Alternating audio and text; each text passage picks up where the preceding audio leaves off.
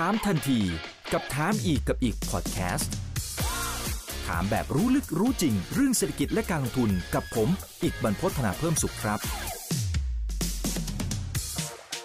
สวัสดีครับ สวัสดีทุกท่านนะครับ นี่คือถามทันทีโดยช่องถามอีกกับอีกกับผมอีกบรรพฒนาเพิ่มสุขนะครับ วันนี้เรียนเชิญทุกท่านนะครับ มารับชมรับฟังนะครับ ความรู้ดีๆนะครับ ซึ่งหลายท่านเองก็ไม่เคยทราบนะว่า อาจารย์นิพนธ์เนี่ยอายุเท่าไหร่ผมทราบแล้ว แต่ผมคงไม่บอกทุกท่านนะครับ แต่เห็นได้ยินแล้วก็ตกใจนะโอ้โหนี่ไม่น่าเชื่อเลยนะครับ วันนี้ได้รับเกียรติจากอาจารย์นิพนธ์ครับอาจารย์นิพนธ์สุวรรณประสิทธิ์กรรมการผู้จัดการสถาบันการลงทุน QIQP บริษัทหลักทรัพย์ไอราชจำกัดมหาชนครับสวัสดีครับอาจารย์นิพนธ์ครับครับสวัสดีครับคุณอีกครับ โอเคครับ ในช่วงสัปดาห์ที่ผ่านมาครับอาจารย์นิพนธ์ก็ผมว่า นักลงทุนโดยเฉพาะหลาย ๆ คนเนี่ยที่โดนหางเลขกันไปเนี่ยก็โอ้โหครับใจตุ้นต้นต่อมเหมือนกันนะครับกับการประกาศการปรับโครงสร้างก็ถือว่าเป็นครั้งใหญ่นะฮะทางทางฝั่งของธนาคารพาณิชย์นะครับ แล้วก็หลายเจ้าเองนะครับ ที่อาจจะทำธุรกิจของตัวเองอยู่ดีๆเนี่ย หันไปดูราคาอีกทีเฮ้ยตกกระจายอะครับอาจารย์โอ้โหมันเละไปหมดเลย พวกปล่อยสินเชื่อโดยเฉพาะตัวกลางตัวเล็กนะครับ บัตรเครดิตอะไรสะเทือนไปหมดเลยนะครับครับมันเวอร์เกันไปไหมฮะในในมุมของอาจารย์คิดว่าเวอร์เกินไปไหมความกลัว ในรอบคิดว่าน่าไม่ได้ทำน่าน่าจะเป็นไม่ได้ทำอะไรเลยไม่ใช่เหรอฮะช่วงต้นก็ยังน่าจะเป็นความตื่นตระหนกก่อนนะฮะคิดกันไปเขาเรียกเขาเรียกจินตนาการไปนะฮะนะครับ จินตนาการกันไปเขาเพราะว่าการออกมาการลงมาเล่นของ SCB เนี่ยนะฮะคือไม่ว่าจะเป็นตลาดของบัตรเครดิตเนี่ย เดิมมันอยู่ภายใต้นะยังไงมันก็ถูกอยู่ภายใต้โครงสร้างของธนาคาร ซึ่งก็อยู่ภายใต้การควบคุมของของแบงก์ชาติใช่ไหมฮะ การจัดการจัดการจัดลำดับนะฮะนี่เสียอะไรนี่ยมันก็เป็นไปตามกฎแบงก์ชาตินะฮะมันไม่เหมือนได้ไอตัวบัตรเครดิตที่เขาอย่าง KTC อะไรพวกเนี้ยเขาลอยนะฮะพอ SCB ลงมาเล่นเนี่ย มันก็เหมือนว่ามันก็ไปกระทบหมดนะฮะหรือตลาดที่เขาจะลงมาเล่นนะฮะะการปล่อยสินเชื่อส่วนส่วนบุคคลดีกว่านะฮะไม่ว่าจะออกมุมไหนนะครับ หรือสินเชื่อเช่าซื้อพวกเนี้ยนะครับ มันก็กระทบไปทั่วเลยนะฮะเพราะว่าแบงก์เนี่ยอย่าลืมว่าบริษัทอื่นๆเนี่ยต้องไปออกตราสารหนี้มาดอกเบี้ยร้อยละห้าร้อยละหกนะฮะ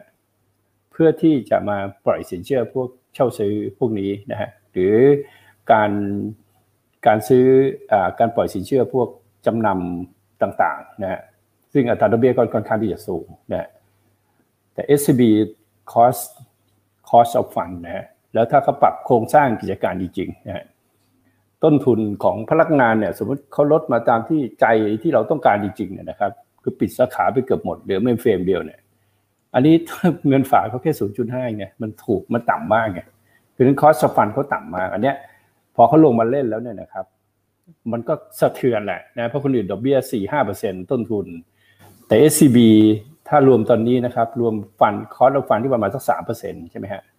เราก็สามารถสิ่งที่เรากลัวที่สุดนะก็คือในการทำการค้าเนี่ยคือสงครามราคานะ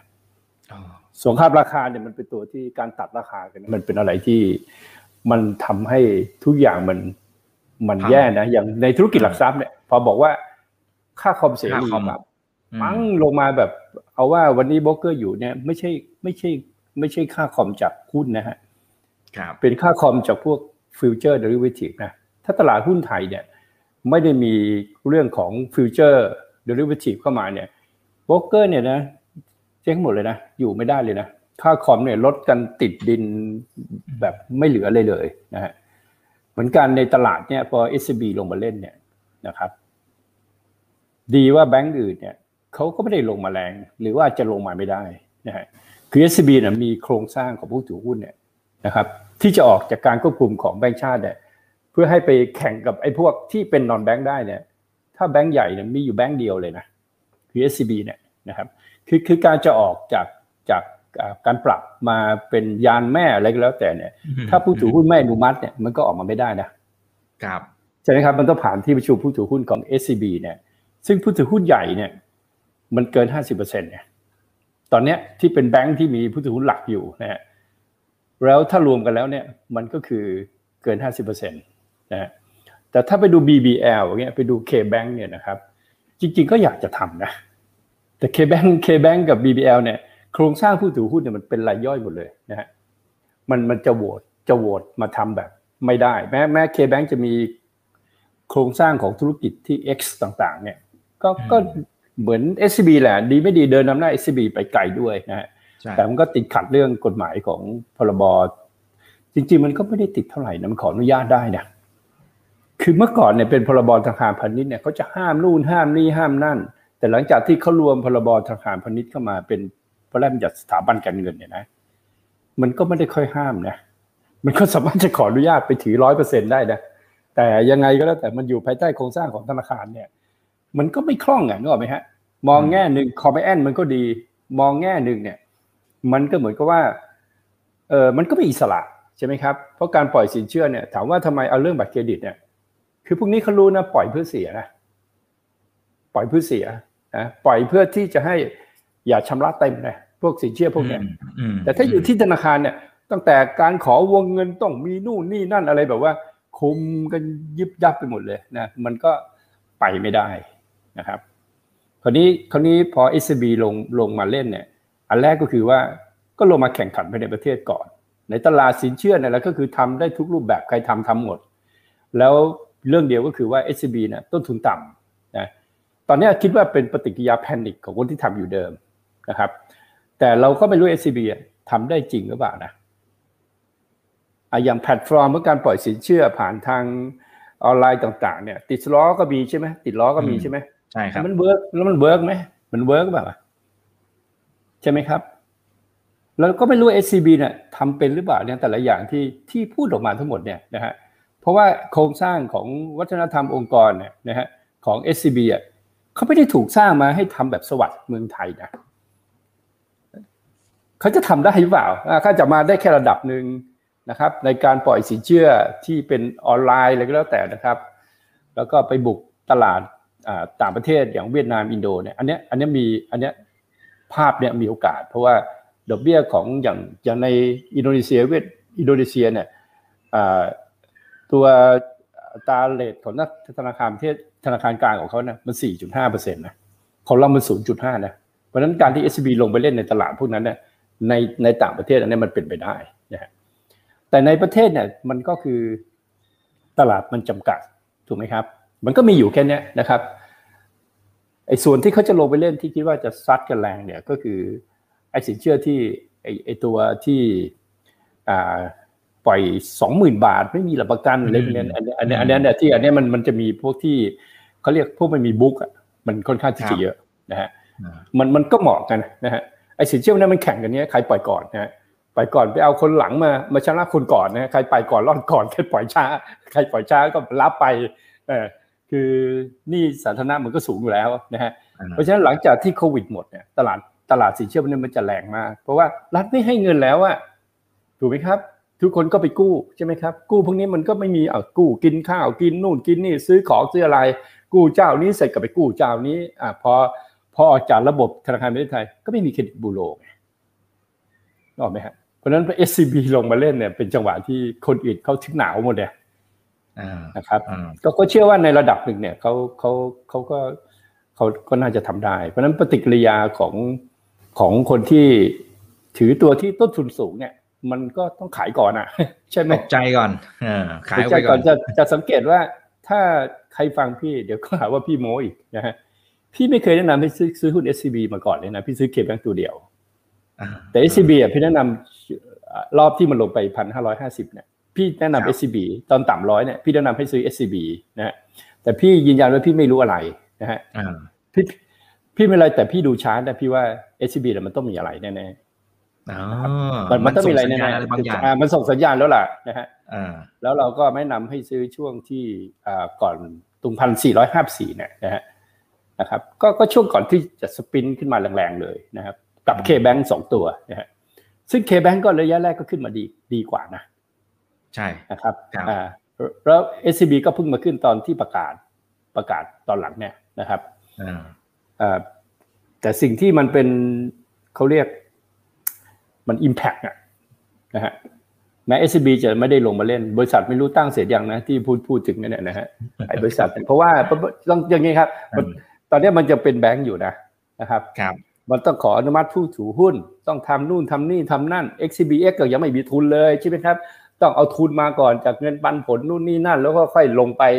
ค่อยไปเอาเงินไปใส่ในบริษัทที่จะไปปล่อยกู้อะไรนะมันยังอีกขั้นตอนมันอีกนานเนี่ยพอสมควรนะครับ ยังตกใจกันขนาดนี้เลยตกใจขนาดนี้นะครับ แต่ก็ยังดีที่ว่า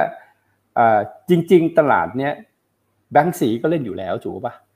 ครับถูกไหมฮะเพราะแบงก์สีเนี่ยเขาก็มีแบบนี้แต่แบงก์สีสามารถสปรินเขาก็สปรินออกมาแล้วนะเป็นติดล้อเป็นอะไรใช่ไหมครับเขาแยกออกมาแล้วอะนะฮะหรือถ้าเป็นโครงสร้างอย่างแลนด์เฮ้าส์นี่ก็ลงมาเล่นได้เลยนะ เพราะว่าเขาก็มียานแม่เขาอยู่ตั้งแต่เดิมอยู่แล้ว แลนด์เฮ้าส์แบงก์เขาทำยานแม่ไว้ก่อนแล้วนะครับ เพราะไอ้ยานแม่ของ SCB เนี่ยนะครับ มันไม่ใช่ยานแม่อะไรที่ที่แบบว่า มันก็คือ TCAP เดิมนั่นแหละ TCAP เดิมเลยคือมีแบงก์อยู่ แต่ TCAP ปัจจุบันเนี่ย ไม่ไม่มีแบงก์แล้วนะฮะไม่ไม่มีแบงก์อยู่ก็ถือว่าเป็น holding company ในในธุรกิจการเงินเนี่ยครบวงจรนะครับคราวนี้มันก็จะมีอยู่อันหนึ่งเพราะ SCB มาเนี่ยเขาก็สามารถเป็นแบดแบงค์ได้ถูกไหมฮะไม่ต้องขายหนี้เสียไงนะฮะ แต่แต่แต่แต่ถ้าโครงสร้างของของเคแบงค์เนี่ยจะมาบริหารหนี้เสียเองเนี่ย มันก็ไม่ได้ครับเพราะมันไม่ถูกตัดออก คือมันมีข้อกำหนดของธนาคารในประเทศไทยว่าไอ้ทรัพย์สินรอขายเนี่ยคุณต้องขายไปเป็นในห้าปี คุณจะเอามาโฮไว้มาถือไว้เนี่ยมันไม่ได้นะมันจึงต้องขายไปให้แบมหายอะไรพวกนี้นะครับ ก็คิดว่ามันก็นี่คือคือถ้าแบงก์อื่นอะจัดโครงสร้างแบบ s อ b หมดนะ อันนี้พี่คิดว่ามันจะกระทบแรงกับพวกที่เป็นนอนแบงก์นะครับ แต่พี่นั่งดูโครงสร้างแล้วพี่คิดว่านะ ถ้าถ้าเคแบงกับ BBL มาเนี่ยต้องไปล็อบบี้ฝรั่งไม่มีผู้ถือหุ้นรายใหญ่นะฮะผู้หุ้นรายใหญ่ของของเคแบงกับ SCB เอ้กับกับ BBL เนี่ยเป็น NBDR นะไม่ไม่มีรายใหญ่นะนะครับ แต่ SCB เนี่ยคือชัดเจนน่ะรวมเฉพาะอ ของในประเทศเนี่ยเกินห้าสิบเปอร์เซ็นตนะครับ เพราะนั้นก็ถ้าถ้าไอ้แบงก์ใหญ่สองแบงก์ทำเลยนะ พี่ว่าสะเทือน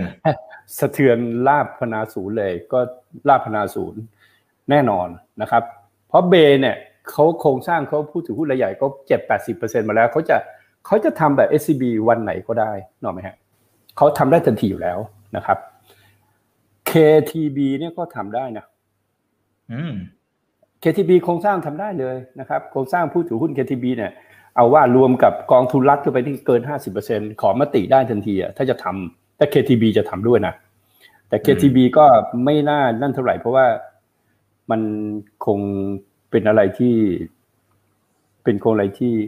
ยากอะในเรื่องของวัฒนธรรมองค์กรนะมันคงจะยากนะครับก็ก็พี่คิดว่าประมาณนี้นะครับ ว่ามันกระทบแน่นอนนะครับ ก็ก็ต้องฟีดออก พี่คิดว่าอย่างนั้นนะ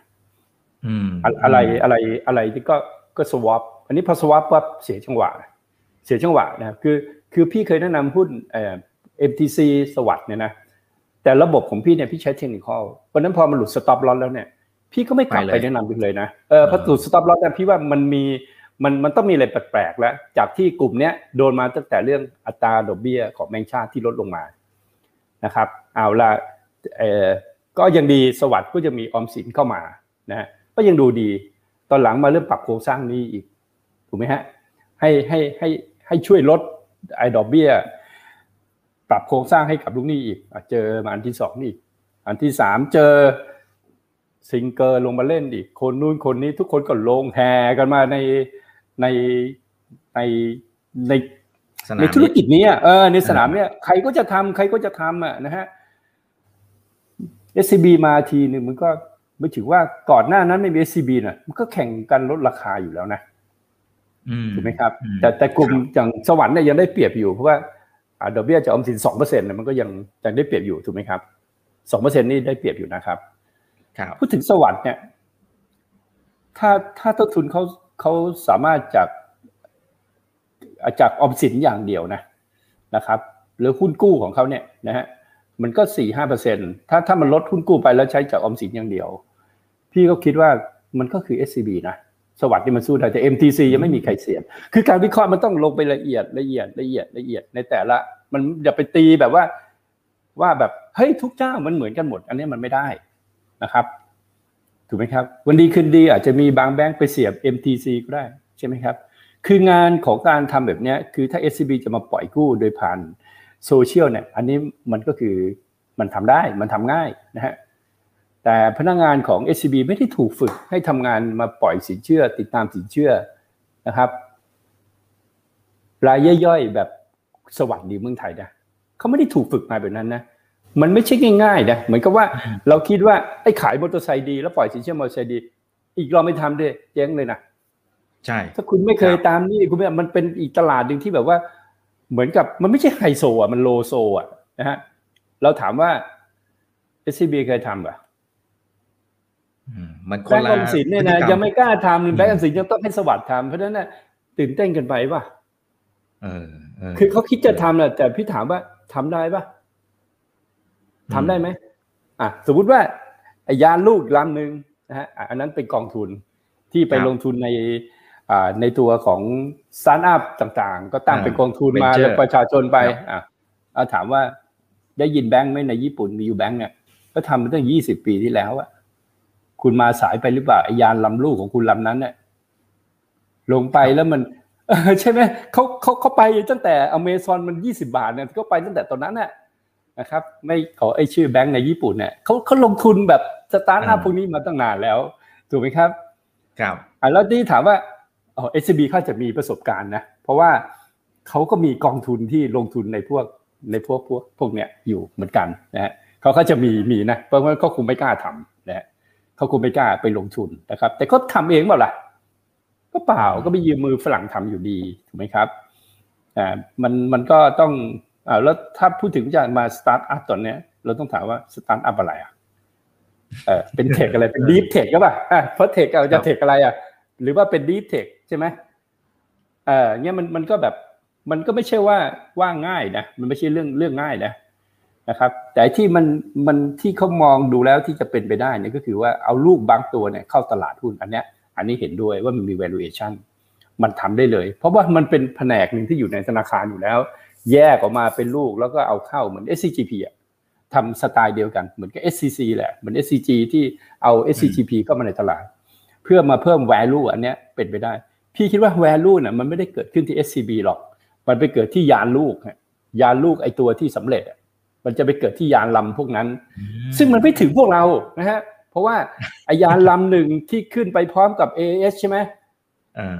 มันก็เอาไปแล้ว เพราะสังเกตดูนะหุ้นเข้าตลาดเนี่ยมันเต็มไปลูกทุกตัวเลยสมัยเนี้ยไม่ว่าตลาดไหนในโลกนะฮะ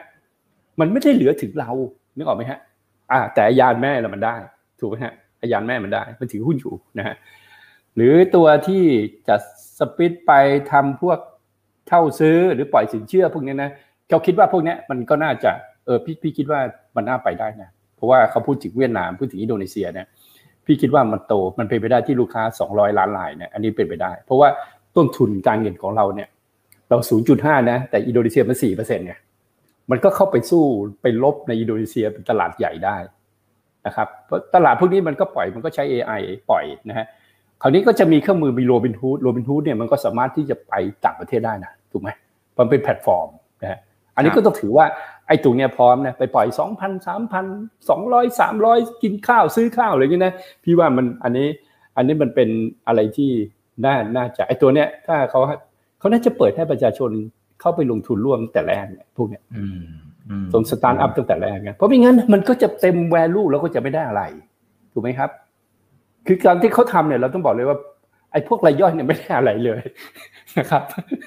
เพราะว่าถ้าเกาะขาไอยานแม่เนี่ยไอยานแม่เนี่ยมันก็ไปอุ้มไอยานแบงก์อยู่ไอไอตัวแบงก์อยู่เก้าสิบเปอร์เซ็นต์ตัวเนี้ยนะฮะครับนะครับ แต่ valuation เนี่ยมันก็ยังติดอยู่ที่แบงก์ใช่ไหมไอยานแม่เนี่ยนะฮะเพราะฉะนั้นไอตัวราคายานแม่เนี่ยมันก็ไม่ได้ไปไหนไกลหรอกเพราะว่ามันยังมีแบงก์เนี่ย ถืออยู่เก้าสิบเปอร์เซ็นต์แม้ยานลูกจะประสบความสำเร็จนะครับ valuation เนี่ยมันอาจจะไปให้ PE ของไอ้ตัวลูกเนี่ยนะครับร้อยเท่าสองร้อยเท่าเนี่ยมันให้ได้ถูกไหมเออ อันเนี้ยแต่ประโยชน์มันจะไปเกิดกับใครอะแต่เทียบกับแม่ก็ยังสัดส่วนนิดเดียวอ่ามันนิดเดียวอยู่ถูกต้องนะครับเพราะประโยชน์มันจะไปตกอยู่กับใคร CP ไหมคนที่มาจอยอยู่ หรือว่าคู่ค้าที่เป็นต่างประเทศที่มาจอยไหมเพราะเริ่มลงทุนกันตั้งแต่แรกใช่ไหมครับ เอาของที่มีมีอยู่เนี่ยเอามาใส่ใส่ใส่อย่างนั้นครับ หรือเรื่องการปล่อยสินเชื่อเช่าซื้อกับ Millennium พวกนี้นะครับ อันนี้ก็เป็น Millennium ก็จะเป็น BMW ตัวแทนที่ใหญ่สุดในประเทศไทยอ่าพี่ก็เป็นลูกค้าเขาอยู่นะนะครับ อันเนี้ยมันก็มันก็เป็นไปได้นะครับแต่การที่การที่เขาเปิดศึกรอบด้านอะไรนี้มันกลายเป็นอีกหนึ่งความเสี่ยงด้วยไหมฮะ พี่ว่าเขาทำเพื่อความอยู่รอดนะคือคนที่มันจะต้องตายมันต้องทำทุกวิถีทางเพื่อความอยู่รอด แล้วพอดีเขาทำได้ไงเขาก็ต้องทำถูกไหมครับอันนี้ในธุรกิจอะมันไม่มีใครยอมลามือใครหรอกถูกไหมฮะใช่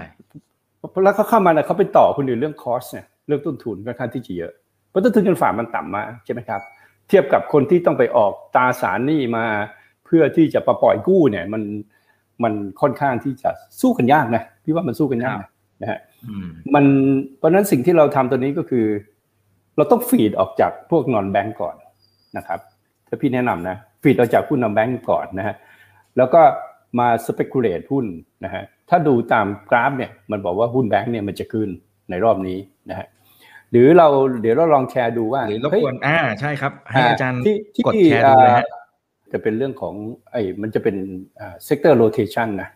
นะครับเราเห็นว่า sector อิเล็กทรอนิกส์เนี่ย ฝั่งเนี้ยมันไม่ถือว่ามันมันดีกว่าตลาดนะฮะอันนี้อันนี้เป็นหางมันนี่เป็นหัวมันนะแบบนี้แสดงว่ามันลงมานะฮะอันนี้เป็นจุดจุดเริ่มต้นจุดจุดปลายเข้ามันเป็นตัวนำนะฮะเป็นลูกอ๊อดแล้วกันตัวนำมันอิเล็กทรอนิกส์เคยดีตอนนี้ลง อันนี้ไม่ถือว่าชนะตลาด อันนี้เป็นโมเมนตัมฝั่งล่าง ฝั่งล่างเป็นโมเมนตัมอ่าอันนี้ถือว่ารอบเนี้ยแพ้ตลาดแต่โมเมนตัมยังดีอยู่นะครับ รวมทั้งรวมทั้งอะไรนะครับเนี่ย health เหมือนกันอันเนี้ย ก็อันนี้อย่าเพิ่งไปยุ่งนะครับ หรือเป็น auto อย่าเพิ่งไปยุ่ง food อย่าเพิ่งไปยุ่งนะครับ communication ก็เริ่มเริ่มเริ่มหักหัวลง เริ่มหัวลงอ่าเรามาดูไอ้ตัวที่ที่มันแสดงออกตรงนี้นะครับ ก็คือ SET FIN เนี่ยนะครับ SET FIN เนี่ยถามว่าทำไมต้องออกนะฮะอยู่ในจุดที่แพ้ตลาดแล้วโมเมนตัมหักหัวลงเห็นไหมเนี่ยโมเมนตัมหักหัวลงเลยนะ อันนี้อันนี้ต้องระวังเลยถึงบอกว่าไอ้ไอ้ตัวพวกนี้เราต้องระวังนะว่า คือบางคนอยากรู้ว่าเป็นยังไงไปดูเทคนิคเนี่ยมันดูภาพรวมก่อนเนี่ยมันจะบอกเรานะฮะอันนี้เป็นภาพระยะกลางประมาณสักหกเดือน แล้วมันบอกว่าไอ้ตัวที่ขึ้นอยู่มันเป็นเซ็ตแบงค์เห็นไหมฮะเซ็ตแบงค์ชนะตลาดแต่โมเมนตัมมันยังยังไม่ได้โมเมนตัมมันยังถ้ามันมาอยู่ตรงนี้เมื่อไหร่นะมันจะ lead ตลาดนะครับตัว SET Petro มันก็ขึ้นมาพยุง Petro กับ energy เนี่ยมันก็ขึ้นมาตามราคาน้ำมันที่มันขึ้นมา แล้วก็มีอ่าตัวนี้น่าสนใจนะครับ เปิดเมืองนะฮะ comm เนี่ย commerce เนี่ยนะฮะอันนี้อันนี้น่าสนใจนะครับ แต่ที่ประเด็นที่คุยวันนี้ก็คือเนี่ย เราดูนะครับ อยู่ในฝั่งนี้เลยแล้วเนี่ยนะฮะฝั่งนี้คือมันเจอทั้งทั้งโมเมนตัมอะนะฮะแล้วดูทั้งทั้งการที่อ่อนแอกว่าตลาดนะครับนะครับ ถ้าถ้าถ้าสงสัยมันเป็นไงให้มาดูเนี่ยนะครับ อันนี้จะเป็น SET construction นะฮะนะครับรับเหมาที่เคยอยู่ข้างบนตอนนี้ลงมาอยู่ข้างล่างเนี่ย คือคือถ้ามันลงมานี้มันก็จะเหนื่อยนะฮะ นะครับ อันนี้ก็อันนี้เป็นเป็นเป็นภาพแรกนะฮะที่ที่เราที่เราเราจะดูกันนะภาพก็เห็นชัดแล้วว่าเฮ้ยทำไมเราต้องไปก่อน นอกจากแพ้ตลาดแล้วมูเมนตัมก็เป็นเวียกลงด้วยนะครับ อันเนี้ยอันเนี้ยเราเราควรจะไปก่อนนะครับไอตัวฟินเนี่ยที่มันได้รับผลกระทบนะเราเราเราดูเนี่ยเราต้องดูดูแบบ ดูแบบในในทำเฟรมเล็กใหญ่เนี่ย เพื่อเพื่อหามันที่เจอนะครับ ว่าไอ้ มันสะท้อนมายังไงนะฮะในในตัวของในตัวของอ่าเรามาดูตัวของอ่าอืม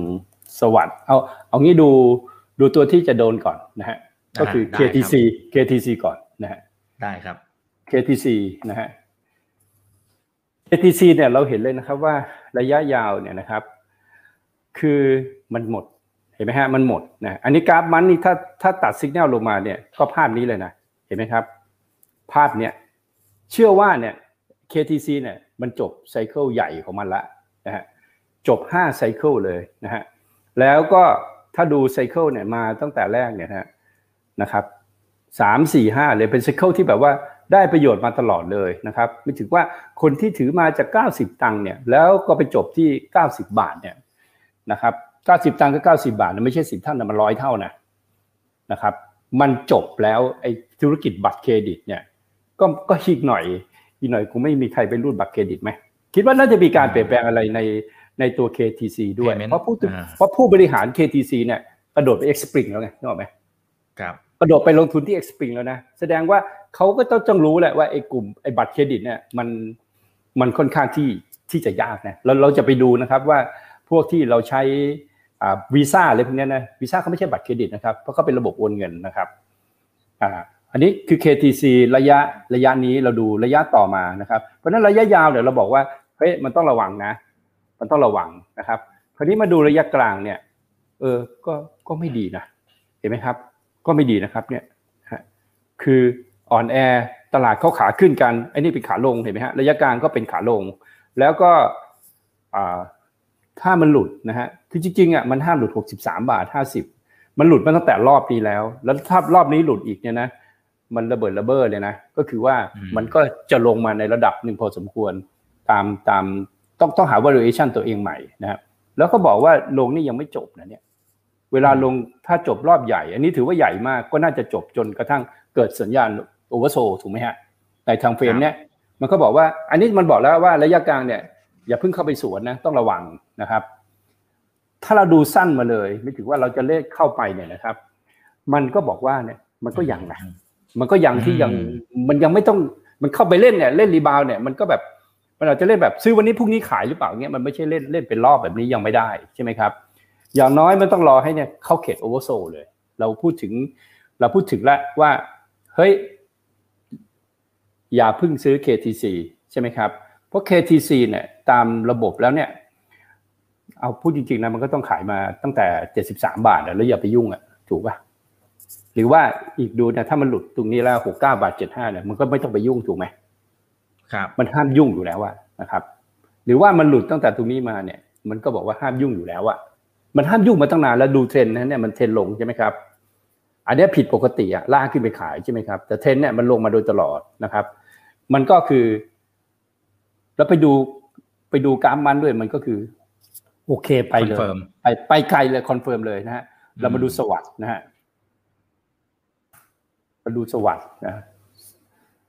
จริงๆก็ธุรกิจก็คือไม่เหมือนกัน แต่อยู่ในภาคเดียวกันนะครับ อยู่ในภาคการเงินเหมือนกันนะครับ เห็นภาพก็ไม่ค่อยจะคล้ายกันเท่าไหร่นะครับ แต่สิ่งที่เราต้องระวังของ indicator ก็คือเหมือนกันนะฮะก็คือเหมือนกันเนี่ย แล้วอันเนี้ยเราเห็นเราเห็นกราฟมันไหมครับว่าเนี่ยมันจะเจอมันจะเจอ คือมันเหมือนกับว่ามันไม่ได้เป็นคลื่นขึ้นแบบ เป็นขาขึ้นแบบนี้เห็นไหมทุกครั้งที่มันขึ้น มันจะเจออุบัติเหตุตลอดพอขึ้นมามันก็เจออุบัติเหตุตลอดเห็นไหมฮะแป๊กลงมานะครับคือคือมันมันจะเกิดการ overlap ตลอดเห็นไหมฮะเนี่ยมันก็ไม่ใช่ขึ้นขาขึ้น มันมันถึงว่ามันมี cycle ของมันที่มันต้องต้องเจอดีที่สุด เจออันนี้อันนี้เจอแล้วก็ overlap นะฮะพอหลุดเจ็ดสิบห้าบาทเนี่ย คือเราก็ไม่เคยแนะนำให้ซื้ออีกนะคราวนี้มันจะมีนักลงทุนมันก็มีอยู่ทั้งชาติแหละ ไม่ถึงว่าตลาดมีกี่ปีกี่ชาติเนี่ยก็ก็ไม่ถึงว่าก็จะขาดทุนไม่ขายขาดทุนไม่ขายนะฮะเพราะว่าบางครั้งมันก็กำไรถูกไหมนะครับ อันนี้ถ้ามันหลุดแล้วเนี่ยมันเขาเรียกว่า head and shoulder นะใช่ไหม เนี่ยไหล่ซ้ายใช่ไหมหัวใช่ไหมไหล่ขวาใช่ไหมอันที่ท่านที่ head and shoulder เนี่ยจริงมันภาษา daily chart นะอันนี้มันภาษา monthly chart นะซึ่งแปลว่าถ้าหลุดลงมาถ้าหลุดลงมาเฮดแอนโชเดอร์โอ้โหอันนี้มันแรงมากยาวมันตีลังกาแรงเลยนะครับ ในนี่ภาษาทางเทคนิคนะครับ ก็อันนี้ไม่ใช่การทำนายราคา การดูชาร์ตของมัน ก็เห็นว่าเนี่ยหุ้นที่ขึ้นแล้วเบรกมาแล้วเนี่ยนะครับ มันไม่ควรหลุดกลับมานึกออกไหมฮะ อันนี้ทางเฟรมบีไม่ควรหลุดกลับมานะครับ ซึ่งเราสามารถดูได้เลยนะครับ ว่าหุ้นที่มันเบรกขึ้นไปแล้วเนี่ย มันไม่ควรหลุดกลับมา อย่าง KCE นะอันนี้ให้ดู KCE นะครับ KCE นี่ก็เหมือนกันนะครับ ถ้าหลุดถ้าหลุด 65 บาทกลับมาเนี่ย ดูนะครับเนี่ยมันจะเป็นภาพคนละอันเลยนะฮะ KCE เนี่ยเขาขึ้นผ่าน 65 ไปเนี่ย เราก็รู้ว่าห้ามหลุดกลับมานะ ถ้าหลุดกลับมาไม่ถือว่าพื้นฐานยิ่งเปลี่ยนเข้าใจไหมฮะ ชาร์ตเนี่ยมันจะบอกมันจะบอกนะฮะมันจะบอกถึง ถ้าเราดูเป็นนะมันบอกแม้กระทั่งที่เป็น สิ่งที่ผิดกฎหมายเราใช้กันเลยนะมันบอกได้เลยนะจริง เดี๋ยวจะให้ดู SCB เนี่ยมันมีมีคนรู้ เดี๋ยวให้ดูได้เลยนะ ว่ามีคนรู้นะฮะแต่แต่แต่พี่ได้ไหมครับอาจารย์ พี่ดูเนี่ยนะ พี่เนี่ยนะรู้แต่พี่ไม่ได้ใช้นะ พี่พี่ไม่ได้ซื้อเลยนะ พี่บอกจริงว่าพี่นี่มีหุ้นไทยที่มีตัวเดียวไอล่าแคปิตอลฮะที่ก็ให้มานะครับหลายคนก็บอกว่าเนี่ยพี่นิพนธ์อะชอบเชียร์ให้คนซื้อหุ้นแล้วตัวเองไม่ซื้อ ซื้อไม่ได้มันผิดกฎหมายจะบ้าเหรอคคือหุ้นตัวไหนที่นักวิเคราะห์วิเคราะห์เขาห้ามซื้อตลอดชีวิตนะฮะอืมแต่พี่เนี่ยไม่ได้เป็นนักวิเคราะห์ แต่พี่ก็มีจรรยาบรรณถูกไหมครับอะใครลองวิเคราะห์แล้วซื้อเองมันจะเกิดไบแอดถูกป่ะใช่จริงแต่ครับพี่น่ะจะจะไม่มีไบแอดนะครับ เพราะว่าพี่จะแนะนำโดยที่แบบว่า พี่ไม่ไว้หน้าใครอะไม่ว่าเจ้าของจะใหญ่ขนาดไหน พี่ไม่เกี่ยวนะฮะมาดูวีคสัญญาณวีคเนี่ยลงมาข้างล่างแล้วนะครับ แล้วก็บอกว่าเนี่ยการไซเวลักษณะที่ต่ำกว่าตรงเนี้ยมันก็ไซเวเพื่อที่จะลงนะครับอันเนี้ยจุดเนี้ยมันเป็นจุดที่สำคัญมากนะเนี่ยคือถ้ามันเป็นไซเวเพื่อขึ้นอะมันไม่ควรจะหลุดห้าเจ็ดนะฮะมันก็ไม่ควรจะหลุดแถวๆเนี้ย ห้าสิบเจ็ดบาทเจ็ดสิบห้าเนี่ย แต่มันหลุดเนี่ยคุณต้องระวังนึกออกไหมมันหลุดแล้วคุณต้องระวังนะครับ การไซเวย์แล้วหลุดแบบนี้แล้วไซเวย์ต่ำกว่าเนี่ยเรียกเรียกจุด stop loss นะครับ ก็ตรงที่หลุดตรง 65 บาทเนี่ยเราก็แนะนำว่าอย่าไปยุ่งนะ แต่คนไม่เข้าใจกราฟทางเทคนิคนะฮะ ไม่เข้าใจว่ามันบอก มันสื่อสารถึงสิ่งที่เกิดขึ้นในบริษัทที่มีคนรู้ แต่เราไม่รู้สำคัญก็คือว่ามันหลุดนี่ไหมห้าเจ็ดบาทเนี่ยรอบก่อนมันหลุดลงมาเนี่ย คือคุณต้องระวังละนะครับมันมันมันเหมือนกับที่สไลด์ที่หลุดสไลด์แรกไหมครับ ที่บอกว่าอันนี้มันหมดโมเมนตัมถูกไหมครับ แต่เรื่องที่คุณจะไปคุยกันว่ามันจะไปสู้กันใครจะชนะใครเนี่ยนะมันเป็นมันเป็นเรื่องที่คุณวิเคราะห์เสร็จแล้วคุณต้องเอาโยนทิ้งไปไงเพราะว่าคุณที่คุณห่วง ถามว่าที่คุณห่วงคุณถือหุ้นพวกนี้อยู่คุณห่วงเพราะอะไร คุณห่วงเรื่องราคา คุณห่วงเรื่องราคา บริษัทพวกนี้ไม่เจ๊งหรอกแต่คุณห่วงราคามันจะลงแล้วคุณจะขาดทุนถูกไหมแม้มันจะจ่ายปันผลให้คุณดียังไงแต่คุณก็ไม่ได้อยากได้หรอกนะครับ เรามาดู time frame ที่สั้นที่สุดนะครับ ก็ดูง่ายๆ วันนี้ลงมาเนี่ยนะครับ volume เยอะแสดงว่าตกใจขายนะครับ โชคดีนะหลุดไหมหกสิบบาทหกสิบาทเนี่ยอะหลุดด้วยอืมหลุดด้วยเนี่ยระวังขาล่างนี่เลยถูกปะครับ ขาล่างเลยแล้วรอเลยนะฮะรอเนี่ยรอเนี่ยรอโอเวอร์โซเลย นะครับแน่นอนเนี่ยนะครับ ก็ถ้าคุณเป็นนักลงทุนเนี่ยคุณต้องหลีกเลี่ยงใช่ไหมแต่ถ้าคุณเป็นนักเก็งกำไรมันอาจจะเป็นสวรรค์ของคุณไหมอืมถ้าว่าหกสิบมันเด้งเร่งเด้งแรงเนี่ยนะมันก็ไม่มีใครยอมใครนะครับ อันนี้เป็น MTC นะครับอ่าเป็นเมื่อกี้เรามาสวัสด์นี่นะสวัสดิ์ไปไปแวบหนึ่งแล้วครับ ไปแบบหนึ่งสวัสด์เรามาดูอ่าตัวทางเฟรมวีคของสวัสด์นะครับ มันเนี่ยคล้ายๆกันหมดทางเฟรมวีค อยู่ข้างล่างแล้วนะครับ สวัสด์ก็ ถ้าถ้าเราดูเนี่ยมันมันจะดีกว่า MTC เมื่อกี้นะนะครับ อันนี้เรานับขึ้นจบขึ้นใหญ่แล้วมันทำ A B C อันหนึ่งสองสามเนี่ย แล้วตรงเนี้ยตรงเนี้ยหกสิบเก้าบาทห้าสิบเนี่ยเห็นไหมฮะเนี่ยมันหลุดลงไปไงใช่ไหมครับเนี่ยพอมันหนึ่งสองสามแล้วสี่แล้วมันหลุดหัวหนึ่งเนี่ยในทางเทคนิคมันบอกว่ามันไม่ดีตั้งแต่ตรงนี้แล้วนะฮะเพราะฉะนั้นรอบเนี้ย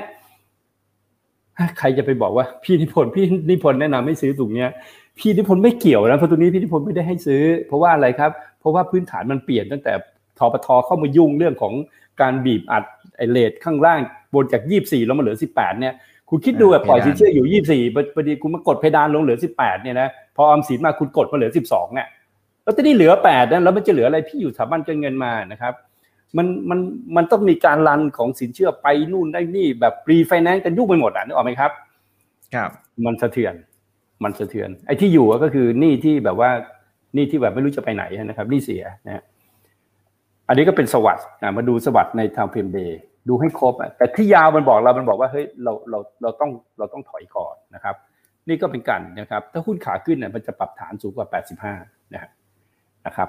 นี่มันปรับฐานมาตั้งนานนะครับ ต่ำกว่านะครับ จุดสุดท้ายก็ก็ดูที่ 62 ประมาณนี้นะครับ ถ้าหลุดนะฮะก็จะเป็นการเล่นแบบปรีบาวแล้วนะครับ เพราะยังไงนะครับ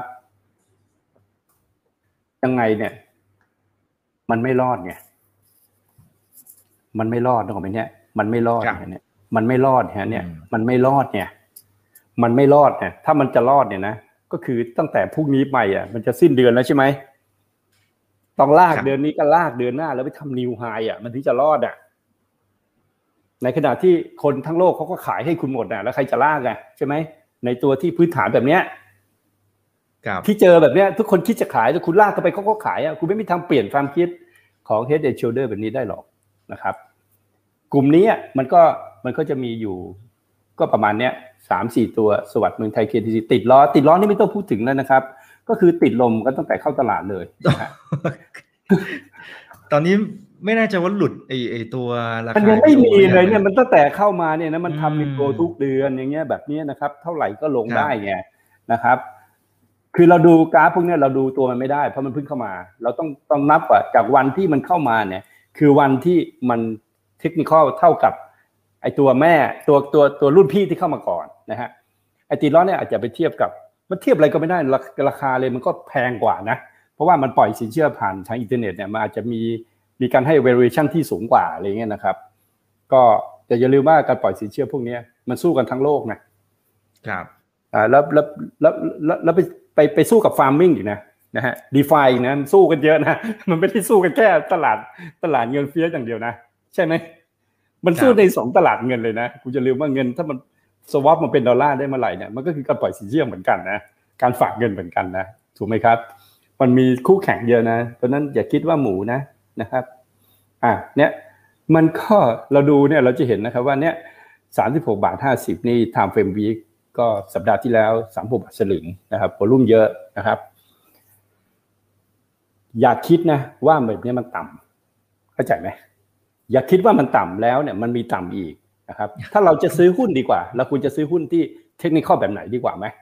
อ่าอันนี้เราดูแล้วว่ากไอ้แบบเนี้ยมันไม่น่าซื้อมันไม่น่าไม่ซื้อสวยอืมถึงแม้ว่ามันจะขึ้นรีบาวด์เราก็จะไม่ซื้อนะครับ แต่เราซื้อหุ้นที่มันเอาต่ำเหมือนกันไหมต่ำแต่แบบว่า เออมันดูดีไหมทำทรงอ่าอ่าเริ่ทรงเริ่มันทำแบบว่าทรงละเออมาเริ่มทำทรงอะไรเงี้ยนะมันก็มีหลายตัวนะครับ อ่าสมมติพี่ให้ดูก่อนมันมันไม่ใช่ว่ามันจะเร็วนะ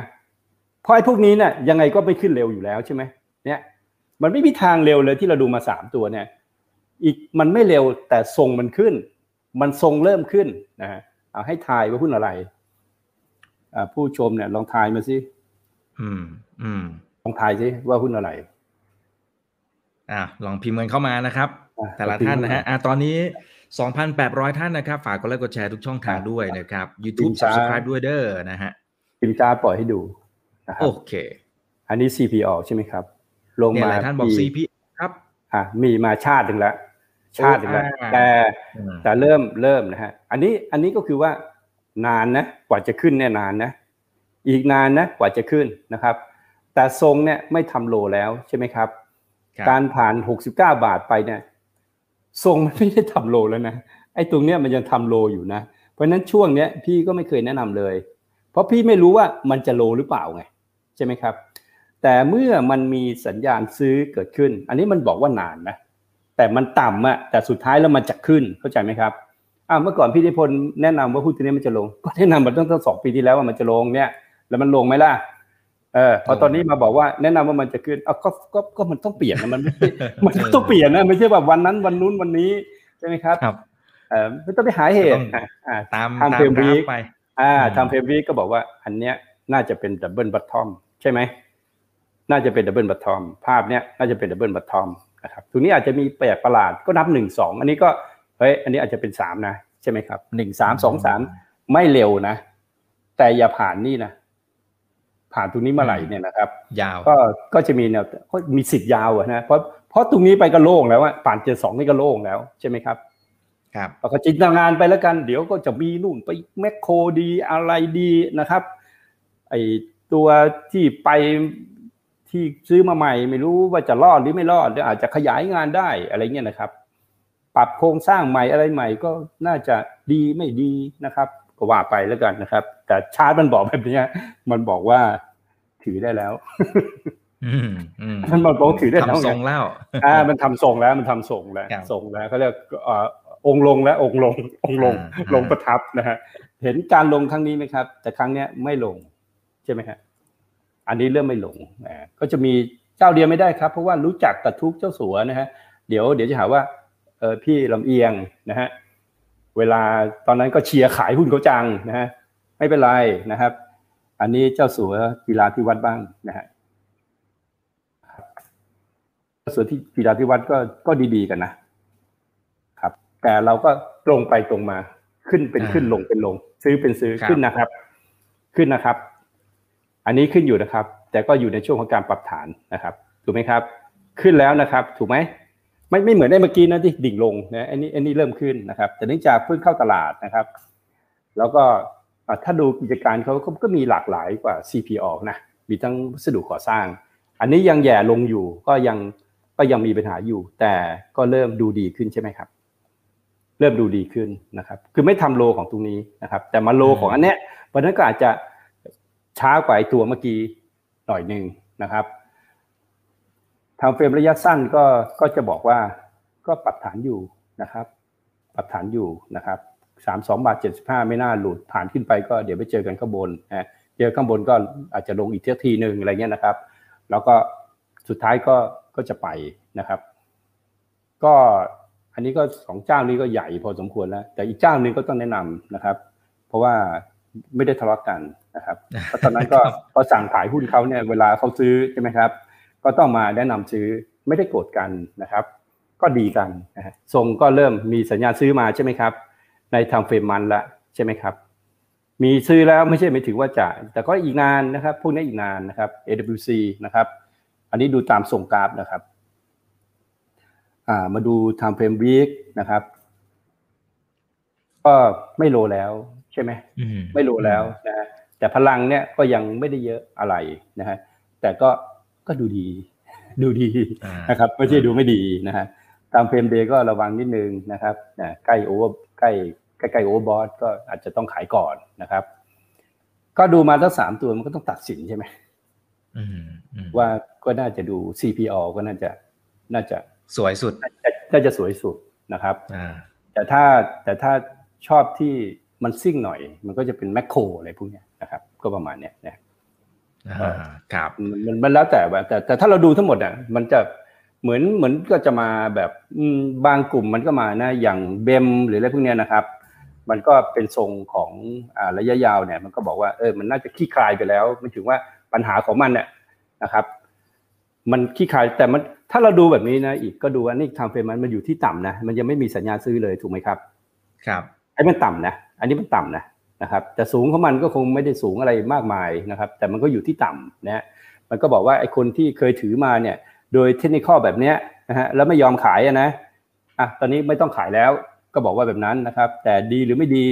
คุณรักมันคุณก็ถือต่อไปใช่ไหมครับเนี่ยมันก็เริ่มที่จะมีสัญญาณใช่ไหมครับ มันขึ้นทั้งทั้งทุก time frame แล้วนะฮะแบบเนี้ยมันก็คือถือได้แล้ว แต่การคาดหวังกำไรเท่าไหร่นั้นเนี่ยมันก็อยู่ที่ผลการดำเนินงานใช่ไหมครับ แต่ sentiment เนี่ยที่ทำให้มันไม่ขึ้นนะครับ มันเริ่มที่จะเหมือนกับว่ามันไม่ถูกกดจาก sentiment พวกนี้แล้วนะฮะเราจะเห็นได้ว่าชาร์ตหุ้นมันเริ่มเปลี่ยนถูกไหมครับ มันมันเริ่มเปลี่ยนแล้วก็ มันไม่เหมือนไอ้เปิดเมืองกันไอ้เปิดตรงนี้ไอ้เปิดตรงนี้มันคนละเปิดเลยนะแต่เปิดเนี้ยนะฮะแปดบาทเจ็ดสิบแปดบาทเก้าห้าเนี่ยมันเพิ่งทะลุครั้งแรกเนี่ยถูกไหมมันไม่เคยทะลุหัวบนเลยมันเพิ่งทะลุครั้งแรกนะอันเนี้ยกราฟแบบนี้แต่คนเนี่ยทำไมจะไม่ซื้อจะไม่ถือเพราะอะไรเพราะว่าเออไม่ได้ซื้อตรงนี้มาไงก็เลยไม่ซื้อตรงนี้ กราฟเนี่ยมันบอกแล้วนะฮะมันบอกแล้วพวกเนี้ยทรงแบบเนี้ยถ้าคุณไม่ชอบความเสี่ยงมากๆเนี่ยนะครับ มันก็มีลุ้นข้างบนพี่พี่คิดว่านะ แต่ละตัวที่พี่พูดมาเนี่ย มันยี่สิบถึงสามสิบเปอร์เซ็นต์มันมันไม่ได้ไปคิดว่ามันจะกำไรร้อยเปอร์เซ็นต์นะหรือสองร้อยเปอร์เซ็นต์แบบรอบก่อนไปซื้อ CPO แล้วมันจากห้าบาท มันจะขึ้นไป90บาท จะกำไร12เท่าอะไรเงี้ยนะครับ หรือกำไร20เท่าเนี่ยมันไม่ใช่นะ CPO อาจจะกำไรได้20-30%ประมาณที่ซื้อราคาดีๆนะครับ ก็ซึ่งก็ถือว่าเยอะแล้วนะครับ อาจารย์ในช่วงแบบนี้คุณคุณคืออย่างนี้ รอบเนี้ยปัญหาคือนักลงทุนรายใหญ่นะฮะคือรอบปี 40 เนี่ยนักลงทุนคนที่เป็นพ่อค้ารายใหญ่เนี่ยเสียหายเยอะนะครับ แต่นักลงทุนรายใหญ่อะไม่เสียหายนะฮะเพราะหุ้นเนี่ยหลังปี 40 แล้วขึ้นดีนึกออกไหมครับ ครับ แต่รอบเนี้ยนะครับพ่อค้ารายใหญ่ไม่โดนเลยนะฮะรอบเนี้ยเศรษฐกิจรอบนี้ไม่โดนเลยนะฮะรายย่อยโดนใช่ไหมครับ ชาวบ้านโดนใช่ไหมครับ แต่คนที่เล่นหุ้นแล้วไม่กำไรคือนักลงทุนรายใหญ่บ้านเราครับอืมเพราะอะไรครับ ก็เพราะหุ้นมันมันไม่ไป คือรอบนั้นตังมันหมดไงตังมันหมดบ้านเนี่ยเหลือแปดร้อยล้านนะตอนนี้มันมีสองแสนล้านเพราะฉะนั้นหุ้นมันก็ราคาแพงมันก็อยู่ข้างบนเนี่ยนะฮะแล้วมันก็ไม่ไปพอไม่ไปปั๊บเงินมันก็ฝรั่งมันก็ไหลออกอีกนะฮะต่างชาติก็ขายแต่ขายขายตลอดวันนี้ก็ยังขายอยู่นะนะฮะไม่เคยคิดจะซื้อคืนเลยนะครับ มันก็เลยทำให้หุ้นบ้านเราเนี่ยนะครับ คือเรามีเงินไงแต่ฝรั่งเขาไม่ได้เข้ามาช่วยเลย มันก็ทำให้หุ้นขนาดใหญ่เนี่ยมันไม่ลง เพราะเรามีเงินเราซื้อขึ้นมานะครับ มันก็เลย valuation มันเลยแพงนะครับแแพงเมื่อเทียบกับ valuation ของตลาดอื่นในในทั้งโลกนะครับ พี่ก็ยังสรุปว่าไอ้พี่ที่พี่แนะนำไปแต่ละตัวเนี่ย valuation ก็แพงทุกตัวนะไม่ไม่ใช่ไม่ใช่แบบว่าเฮ้ยถูกอะไรนะครับนะฮะ มันก็คือแพงแต่ถามว่าคุณจะเล่นไหมคุณจะเล่นคุณจะเล่นแพงไปแพงอะนะครับอ่าแพงกว่าอ่าแพงกว่าคราวนี้มันจะยากต่อไปอีกนะครับ เพราะว่าในช่วงในช่วงของพฤศจิกาถึงเมษาที่หุ้นตลาดหุ้นเรามันจะขึ้นเนี่ยนะครับ อันนี้พี่วิเคราะห์แล้วนะเพราะฉะนั้นวิเคราะห์แล้วมีสองอย่างนะผิดกับถูกนะอันนี้พี่เริ่มวิเคราะห์แล้วนะเมื่อกี้พี่ให้แฟกต์นะครับให้กลยุทธ์นะตอนนี้พี่วิเคราะห์แล้วพี่ว่าจะขึ้นเนี่ยจากนี้เมษาพฤษภาหน้าเนี่ย มันยังเป็นขึ้นอยู่ นะครับ แต่ที่มันยากก็คือว่าภาคของดาวโจนส์หรือเยอรมันเลยพวกนี้นะมันอาจจะลงรอบไหมครับ คือรอบนี้มันยากมากเลยพูดนะครับไอตอนที่เขาขึ้นกันเราไม่ขึ้นออกไหมฮะใช่พอเขาจะลงกันเนี่ย เราก็เราลงขึ้น เรากำลังจะขึ้นฮะเพราะมันแลบมันแลบกันด้วยไอ้ตรงไอ้ตรงที่ทุกคนดึง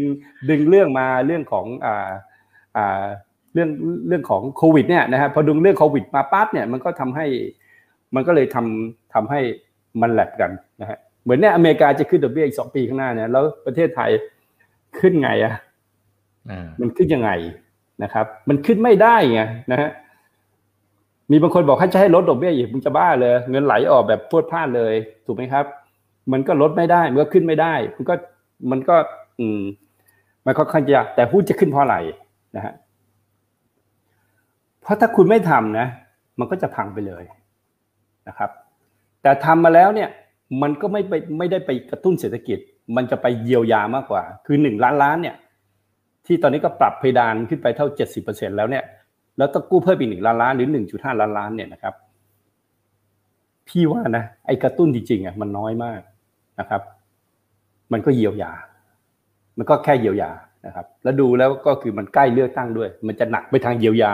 มากกว่าการกระตุ้นเนอะไหมครับ กระตุ้นไปถึงว่าการสร้างโครงสร้างอะไรที่มันเป็นเรื่องเป็นราวเงินไปลงทุนในระยะยาวเลยพวกนี้นะมันก็แต่ก็ต้องบอกว่าก๊อกสุดท้ายนะประเทศไทยทำกันดีๆนะที่คุณจะกู้อีกหนึ่งล้านล้านเนี่ยพอหนึ่งล้านล้านมาเนี่ยนะครับ อะไรขึ้น ใครเป็นในทุนที่ใหญ่กว่าที่สุดในประเทศเนี่ยนะหุ้นกลุ่มนั้นเนี่ยจะขึ้น คือแบงค์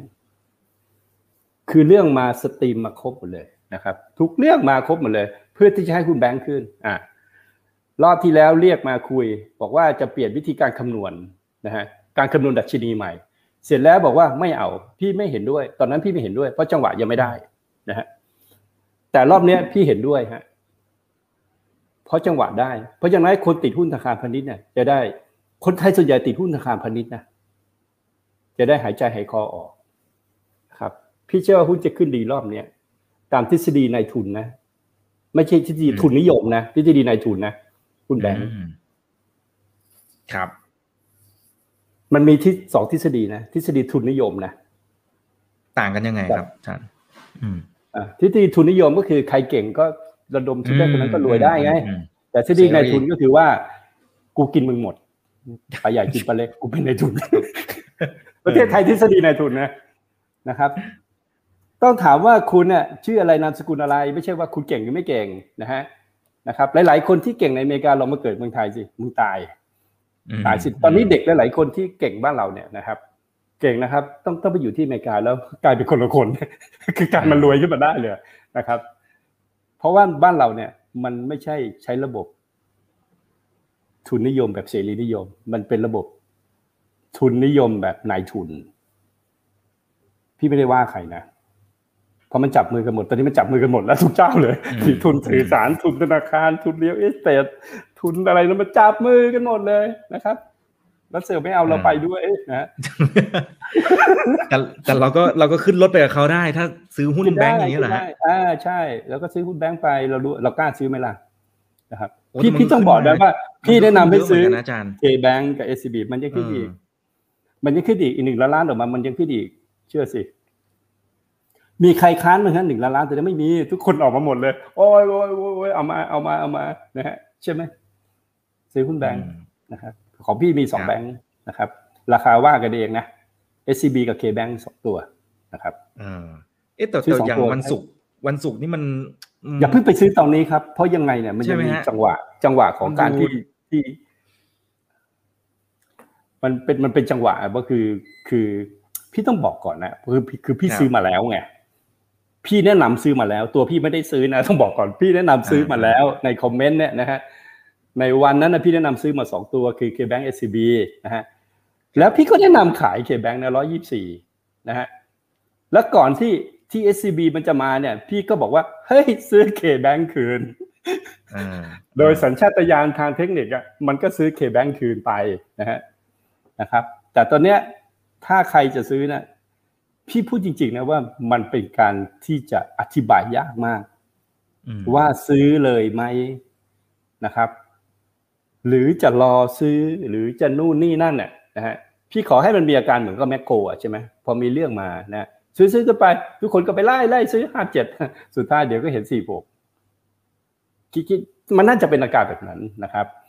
มีเวลาอีกหนึ่งเดือนในเดือนตุลานะครับ คือคำแนะนำของพี่ก็คือว่ากันยาเนี่ย ถึงตุลาเนี่ยให้เริ่มซื้อหุ้นแล้วซื้อเป็นรายตัวนะครับเซ็ตอาจจะลงไปประมาณพันห้าร้อยห้าสิบทุกคนก็บอกเอางั้นฉันจะรอซื้อพันห้าร้อยสิบบางคนก็บอกว่างั้นจะรอซื้อสิ้นเดือนตุลาพี่บอกว่ามันไม่ใช่นะคุณต้องทยอยซื้อมาแล้วนะฮะตัวไหนที่กราฟมันเป็นแบบนั้นเนี่ยพอพี่ใช้เทคนิคนะฮะก็ให้ซื้อไปก่อน ให้ดูว่าคุณเป็นระยะสั้นกลางยาว อันนี้คุยกับนักลงทุนแล้วนะครับ ว่า ถ้าอีกคุยกับ พี่มาตั้งนานเนี่ยพี่ไม่ดูเซ็ตมันต้องไม่รู้กี่ปีแล้ว ใช่นะครับครับถ้า GDP มันโตหนึ่งเปอร์เซ็นสามเปอร์เซ็นเนี่ยถามว่ามันจะมันจะกระจายได้ยังไงการเติบโตมันเป็นไปไม่ได้นะฮะมันก็ต้องเลือก selective อยู่แล้วถูกไหมครับ เป็นรายตัวอยู่แล้วนะครับ พี่ไม่คิดเลยนะครับ ว่าหุ้นไทยเนี่ยมันจะขึ้นได้เพราะฝรั่งมันขายตลอด แต่หนึ่งล้านล้านเนี่ยมันจะทำให้มันขึ้นได้ พี่มีเหตุผลในเชิงของฟันโฟป่ะ อืม ตลาดหุ้นไทยเล่นเชิงเก่งกำไรหมดครับ เพราะฉะนั้นถ้ามันเก่งกำไรเนี่ยคุณจะไปบอกว่ามันขึ้นไปที่ไหนไม่ได้นะครับ มันขึ้นเท่าไหร่ก็ได้ครับ ในการเก่งกำไรนะครับ แต่ถ้าพูดถึงพื้นฐาน ก็ต้องรอยสามปีป่ะถึงจะตัดสินว่าราคาถูกราคาแพง เดี๋ยวก็มาให้ PE กันทุนสูงได้บอกว่าฉันเปลี่ยนไปแล้วพอยานลูกฉันดีอะไรเงี้ย ก็ว่าไปมันก็แล้วแต่ มันก็ให้สวัสดิ์เมืองไทยให้ PE กันไป สามสิบสี่สิบยี่สิบสามสิบก็บอกว่าไม่แพงใช่ไหมนะครับมาตัวนี้บอกว่าแพงละเออแล้วก็ขายลงมา แล้วก็ขายลงมาเออแล้วก็ให้รายย่อยติดอยู่อ่าก็สรุปว่ารายย่อยก็ในทางของในในทางของทฤษฎีมันบอกว่า คุณต้องขายหุ้นพวกนี้ออกไปก่อนแล้วอย่าเพิ่งซื้อนะครับ แล้วเขาคุณจะซื้อคุณไปซื้อตัวที่มันมา disrupt อันนี้เขาไม่เรียก disrupt เขาเรียกการแข่งขัน แข่งขันกันในตลาดแล้วผู้ได้เปรียบเนี่ยที่มาเนี่ยก็คือแบงก์ใหญ่เนี่ย มันจะทำให้ ตัวพวกนี้งงไปพักหนึ่งงงงงงงงไปพักหนึ่งนะครับ แต่จริง ๆ ตลาดพวกนี้มันกว้างขวางกว้างใหญ่มากนะครับ สุดท้ายเนี่ยมันก็จะกลับมานะครับ เพราะมันก็สรุปว่าพี่อยู่แบงก์มาพี่รู้คนแบงก์เนี่ยเท้าไม่ติดดิดหรอกเห็นบอร์ดที่นั่งอยู่ก็ยังหน้าเดิม มันหน้าเดิมแล้วไอ้ฟังมีประเทศหนึ่งนะครับเขาต้องการเปลี่ยนประเทศเขาให้เป็นประเทศเทคโนโลยีเขาทำไงรู้ไหมครับ เขาเลือกตั้งครับเขาเลือกประธานาธิบดีครับ อายุสามเก้าครับเพราะนั้นคณะรัฐมนตรีทั้งหมดก็อายุรุ่นรุ่นหมดเลยนะครับครับ แล้วจบพวกนี้หมดเลยนะครับ วันนี้ประเทศนี้นะครับ เป็นประเทศที่เป็น 4.0 เนี่ยนะครับ ยิ่งกว่าประเทศตะวันตกอีกนะครับ เพราะนั้นถ้าถ้าคุณต้องการเปลี่ยนนะฮะให้องค์กรเนี่ยมันเป็นแบบที่คุณว่านะนะ ถามว่าข้างบนเนี่ยคุณทำงานธนาคารมาเนี่ยนะครับยี่สิบสามสิบปีอะอาถามจริง คุณถูกคอนเซอร์เวทีมาโดยตลอดนะครับ ตอนนี้มันอาจจะมีอารมณ์ที่ผลักดันเนี่ยที่ทำให้คุณยังไงคุณก็จะต้องสู้อะ ไม่งั้นมันก็มันก็ไม่รอดมันก็ตายใช่ไหมนะครับ จริง ๆอะพวกคุณเนี่ยควรจะออกไปคุณควรจะออกไป เพราะว่าสุดท้ายมันต้องไปนุมัติข้างบนอยู่ดี ถูกไหมมันต้องไปนุมัติข้างบนอยู่ดี ข้างบนเนี่ยเอาไว้ไม่กี่คนนะครับ ถ้าจะต้องการเห็นองค์กรแบบนี้องค์กรมันเป็นแบบนี้มากกว่า หรือเฉพาะว่าอายาลูกเนี่ย ต้องไม่มีคนแบบว่ามาจากสายธนาคารเลยอะมันต้องมาจากสายเทคทั้งหมดอะแบบเนี้ยแต่ก็ต้องมีอำนาจจัดการจริง ๆนะครับนะครับ ไม่ใช่พอเข้าไปปุ๊บคุณเป็นในแบงก์อยู่คอมไปแอนแบงก์คุณก็ไปคุกอีกคุณก็ไม่มีทางแข่งขันในทั้งโลกได้ถูกไหมฮะ ครับพี่ให้พี่ให้ความสำเร็จคือ SCB ห้าเอ็ดเปอร์เซ็นต์ห้าสิบเอ็ดเองเหรอครับห้าสิบเอ็ดก็ยังก็ยังเกินอย่างน้อยเกินเกินครึ่งหนึ่งมานิดหนึ่งเกิดขึ้นเกิดขึ้นคนอื่นก็ให้ไม่ถึงนะพี่ให้พี่ให้มากที่สุดว่า พี่ให้เพราะว่าพี่จะให้โอกาสกับคนที่เขาทำไงเออนะครับ แล้วพี่ก็ครับจ้อง SCB ตลอดว่าเขาเป็นเอางี้ดีกว่า ถ้าเขาปิดสาขาหมดภายในสิ้นปีนะพี่ให้ร้อยเปอร์เซ็นต์อืมเพ ราะแบงก์ของพี่เนี่ยความหมายพี่คือเมนเฟรมตัวเดียวอะคือถ้าธนาคารเขในปิดความหมายเขาของเขาทุ่มใช่ทุ่มหมดหน้าตักอะไรประมาณนี้เหรอฮะ ก็มีมีคนไปสาขาไหมสาขาไว้ทำอะไร ก็คุณให้คนเนี่ยช่วงที่ผ่านมาโควิดเนี่ยใช่ไหมครับ มือถือไม่มีอะก็เริ่มมือถือไปลงทะเบียนไปนู่นนี่นั่นจะเอาตังค์ปุ๊บอืมเป๋าตังค์ปุ๊บทุกคนก็ใช้เป็นหมดแล้วคุณใช้เป๋าตังค์เป็นคุณก็ใช้มือถือเป็นปุ๊บคุณก็ไม่ต้องไปธนาคารแล้วไงรู้จะเอาสาขาไปทำอะไรอะ ใช่ไหมครับอ่าครับ ใครกล้าปิดนะใครกล้าปิดนะพี่ให้คะแนนเต็มร้อยเลยทยอยปิดเลยคุณไม่กล้าปิด เพราะเพราะข้อสูงสุดของธนาคารเนี่ย คือคนเนี่ยที่ความสามารถคนละแบบ แล้วก็บอกตรงๆนะ ส่วนน้อยนะครับ ที่ upskill ได้หรือ reskill ได้ วัฒนธรรมอะมันทำให้เขา conservative ถูกไหมครับอืมเป็นคนที่อยู่ระบบราชการเนี่ยทำไมเขาไม่ออกฮะ เพราะว่าเขาเป็นคน conservative เนี่ยเขาต้องการความปลอดภัย คนที่อยู่ธนาคารทำไมมันปลอดภัย คุณอยู่ใน แต่พอคุณมาในโลกเทคโนโลยี คุณอาจจะถูก disrupt พวกนี้ก็ได้ มันคนละเรื่องเลยนะถูกไหมครับ แต่พี่ให้คะแนน SCB เกิน 51%เซ็นต์เนี่ยเพราะว่าเขาทำไงทำมีโอกาสรอด K-Bank พี่ให้เขาก็ทำได้เท่าที่เขาทำได้ เพราะโครงสร้างผู้ถือหุ้นเนี่ย มันไม่ให้ แต่ถ้าเขามีความสามารถนะไปขอสปรินต์มาแล้วทำแบบ SCB นะ อันนี้พี่ก็ให้คะแนน K-Bank เนี่ยพี่ให้หกสิบอืมมากกว่าอีกเขาทำไปเดินหน้า SCB ไปเยอะแล้วอ่าอ่าเออเขาไปเยอะแล้วฮะไอเวียดนามอะไรเนี่ยนะอินโดอะเขาไปแล้วเขาไปเยอะแล้วเขาไปก่อนแล้วนะฮะแล้วก็โครงสร้าง tech ของเขาเนี่ย มัน tech จริงฮะ มันไม่ขาดแคลนคนฮะ มันอยู่ที่เมืองจีนเลยถูกไหมครับ มันอยู่ที่ต้นตอเลยของคนที่ทำเลยนะครับ คือมันเป็น pattern ที่มันใช่ไงถูกไหมครับ คุณจะเอาเด็กไทยที่ไหนมาเขียนแล้วมันไม่มีนะฮะคุณเขียนจากจริงคุณนั่งเขียนที่ไหนก็ได้เหมือนวันนี้เรานั่งอยู่ที่บ้านทำงานกันไงใช่ไหมครับ แล้วถ้าเราจะมีมีความคิดว่าเราจะต้องเอาคนไปนั่ง คนเนี่ยต้องเป็นเด็กไทยอะไรอยู่มันไม่ใช่นะครับ คุณต้องเอาประเทศที่ที่เขาชำนาญที่สุดนะครับ แล้วมี คนที่จะเขียนอะไรก็แล้ว แต่ที่คุณจะใช้ทั้งหมดเนี่ยมันต้องเป็นเป็นคนที่อยู่ในประเทศที่เขาได้พัฒนาสกิลแล้วถูกไหมครับก็คือจีน ส่วนส่วนแบงก์อื่น คือว่าวัตถุประสงค์ของญี่ปุ่นที่เข้ามาเนี่ยก็มาปล่อยสินเชื่อส่วนบุคคลเท่านั้นเพราะดอกเบี้ยที่ญี่ปุ่นเป็นศูนย์ฮะปล่อยเท่าไหร่ก็ได้นะครับ กูก็มีกินของกูไปวันๆหนึ่งก็อาจจะไม่ได้ทำอะไร ใช่ไหมครับ หรือเป็นแบงก์ KTB ใครจะเป็นคนเริ่ม ใครจะเป็นคนเริ่ม ใครจะเป็นคนเริ่มนะฮะเริ่มตรงไหนนะเพิ่งปลดออกจากการเป็นรัฐวิสาหกิจก็คือแค่ตามกฎหมาย แต่ในทางปฏิบัติปลดหรือเปล่าอืมปลดไหม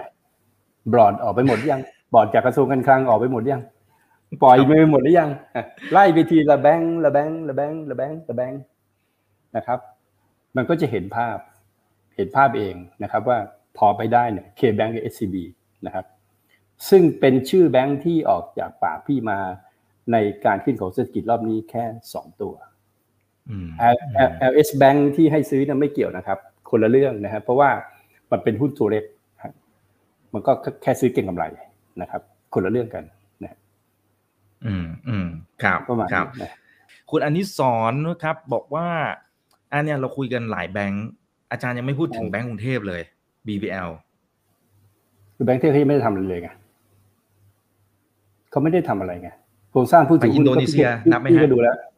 อ่ามันก็เป็นวิธีหนึ่งของการหนี disrupt ก็คือไปไปทำให้ตัวเองใหญ่นะฮะก็ไปเพิ่มตลาดอินโดนีเซียเพราะตลาดไทย 60 ล้านคน ไปเพิ่มอินโดนีเซียอีก 300 ล้านคน มันก็ทำให้แบงก์เทพมันใหญ่ขึ้นถูกไหมครับ มันก็อยู่ได้พักหนึ่งนะครับ แต่ถามว่าแล้วคุณหนีโซเชียลแบงกิ้งได้หรือเปล่านะฮะถ้าธุรกิจมันเป็นเดิมๆอยู่ ถ้าแบงก์เทพยังไม่รู้นะว่าเทคโนโลยีที่คุณเห็นนะในช่วง 10 ปีที่ผ่านมาเนี่ยมันคือแค่6%ของ 100%ที่จะเกิดขึ้นใน 10 ปีข้างหน้านะวิธีทำกับแบงก์เทพก็อยู่ได้ 10 ปี หลังจากนั้นถ้าคุณไม่ทำคุณก็เหนื่อยฮะนะครับโครงสร้างของแบงก์เทพนี่ก็เหมือนระบบราชการ คล่องตัวกันหน่อยหนึ่งนะครับ แล้วก็มีหลายกลุ่มมากอะไรมากนะครับ ก็แล้วก็ยังไม่เห็นนโยบายนะที่ที่จะเดินมาฝั่งนี้นะครับ แต่พี่คิดว่าเขาก็เขาก็ไปเรื่อยๆเขาก็ไม่มีปัญหาเลยในช่วงสิบปีนี้นะครับ ครับ เราไปดูหุ้นแบงค์นะครับ เราเราเข้าไปดูตัว SCB ก่อนนะฮะดูตัวตัวที่ทำให้ตลาดกระตือรือร้นก่อนนะครับ ครับ เราจะเห็นว่านะครับ เราจะเห็นว่านะฮะ เนี่ยมันมีผลอย่างมากเลยที่จะทำให้มันเริ่มเป็นขาขึ้นในทางเฟรมมันเห็นไหมฮะ ครับนะครับเนี่ยมันเริ่มแล้วเพราะนั้นกราฟมันมันเนี่ยนะครับเอาละมันก็สามารถเบรกเขาบอกว่าหุ้นเนี่ยมันจะขึ้นมาชนเน็กไลน์มันบริเวณที่มันหลุดลงไปนะฮะก็คือโลเนี่ยนะครับคือร้อยสิบเจ็ดมันเบรกขึ้นไปทีเดียวเลยนะฮะเพราะนั้นร้อยสิบเจ็ดก็ก็กลับมาเป็นแนวรับนะนะครับ มันเบรกแล้วเพ ราะนั้นมันเบรกแล้วเนี่ยมันก็จะไปที่แนวต้านต่างๆของมันข้างบน พี่ไม่ได้ชี้นำราคานะนะครับ พี่กำลังดูเทคนิคอยู่ว่าเนี่ย มันกำลังจะเป็นขาขึ้นถูกไหมครับแบบนี้จะเร็วแล้วเมื่อกี้เราดู CPO เนี่ยมันมันยังไม่มันยังไม่เด้งแรงแบบนี้เพราะนั้นมันมันจะช้ามันยังไม่เร็วนะ time frame week ก็ไม่ต้องพูดถึงก็ confirm นะครับ confirm ก็คืออันนี้เป็นหนึ่งสองนะฮะอันนี้เริ่มทำเป็นขึ้นสามนะอันอันนี้เป็น A B C อยู่นะครับ อันนี้เป็นหนึ่งสองอันนี้เป็นสามนะของ time frame week เริ่มมีสัญญาณซื้อใน time frame weekมาแล้วถูกไหมครับ คือซื้อ week เดียวแหละระเบิดระเบ้อไปเลย เบรกหมดเลยถูกไหมฮะเบรกไปแล้วก็คืออย่าหลุดร้อยสิบสามนะร้อยสิบสาม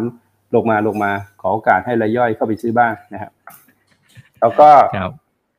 เบรกขึ้นไปแบบนี้เป็น doji แบบเนี้ยมันเป็นข่าวแบบนี้ใน time frame day เนี่ยยังไงก็ลงมาลงมา โอเคไหม ลงมาก่อนไม่นั้นเดี๋ยวจะฟ้องกลตนะว่าใช้ insideเอาไหมฟ้องมาเลยไหมฟ้องเลยไหมแล้วไปช็อตไปตรวจแล้วว่าใครซื้อบ้างเอาไหมเอาป่ะเอาให้ดูก็ได้ เนี่ย วันเนี้ยเออให้ให้ให้อาจารย์สอนดูได้ไหมครับ มีคนซื้อสี่พันเจ็ดร้อยล้าน ถูกไหมเนี่ย ก็เขาปกติอะ ซื้อพันซื้อสี่พันเจ็ดร้อยล้านใช่ไหมเออแต่มันนานมากนะจะไปบอกเขาใช้อินไซด์กันมันตั้งแต่เดือนเจ็ดนะยี่สิบสองเดือนเจ็ดใช่ไหมครับแล้วเพิ่งมาเกิดตอนนี้ใช่ไหมครับ ว่าจะไปว่าเขาใช้อินไซด์ก็ไม่ถูกถูกไหมครับ เพราะเขามีความเสี่ยงหลังจากที่เขาซื้อเก้าห้าแล้ว แล้วมันก็ยังลงนะเนี่ยมันก็จะลงเก้าสองลงเก้าสี่ใช่ไหมใช่ไหมครับ แต่เราเราอะเราเราเราไม่สนอะเราเราเราซื้อเราซื้อตรงนี้ เราซื้อตรงนี้เราซื้อเราซื้อประมาณตรงก่อนเนี้ยประมาณร้อยหนึ่งร้อยสองนะฮะแล้วเราก็ได้สามสิบเปอร์เซ็นต์เหมือนกันนะเราไม่ต้องซื้อเก้าห้าแต่คนซื้อเก้าห้าเนี่ยจะไปบอกเขาใช้อินไซต์ไม่ได้นะฮะแต่มันมีสิ่งที่ผิดปกติเกิดขึ้นนะครับ ในการที่เพราะแบงก์เนี่ย ปกติราคามันเหมือนกัน วันเนี้ยกลายเป็นแบงก์เคแบงก์ลงต่อนะไม่มีวอลุ่มเลยปกติเลยนะ ก่อนหน้านั้นนะขายเคแบงก์มาขายเคแบงก์ด้วยนะ วันก่อนเนะ่ยเรามาซื้อ SCB นะ อันนี้ชัดเจนนะ BBL นะฮะ BBL ก็ชัดเจนวันนั้น วันนั้นก็วันนั้นเนี่ยวันเดียวกันก็ขายนะขาย BBL ด้วยนะฮะแล้วก็ซื้อ SCB ด้วย มันชัดเจนนะเพราะหุ้นพวกนี้มันลงต่อแต่ SCB มันไปเลยนึกออกไหมฮะแล้วคนซื้อวันนั้นเนี่ยขายไปแล้วนะพี่คิดว่าแบบนี้ก็ต้องบอกกับเราต่อด้วยเขาไม่เรียกว่าอินไซต์เขาเรียกเขาเสี่ยง เพราะว่าเรื่องที่เกิดอาจจะจริงไม่จริงถูกไหมครับ แต่เราสามารถดูได้ไง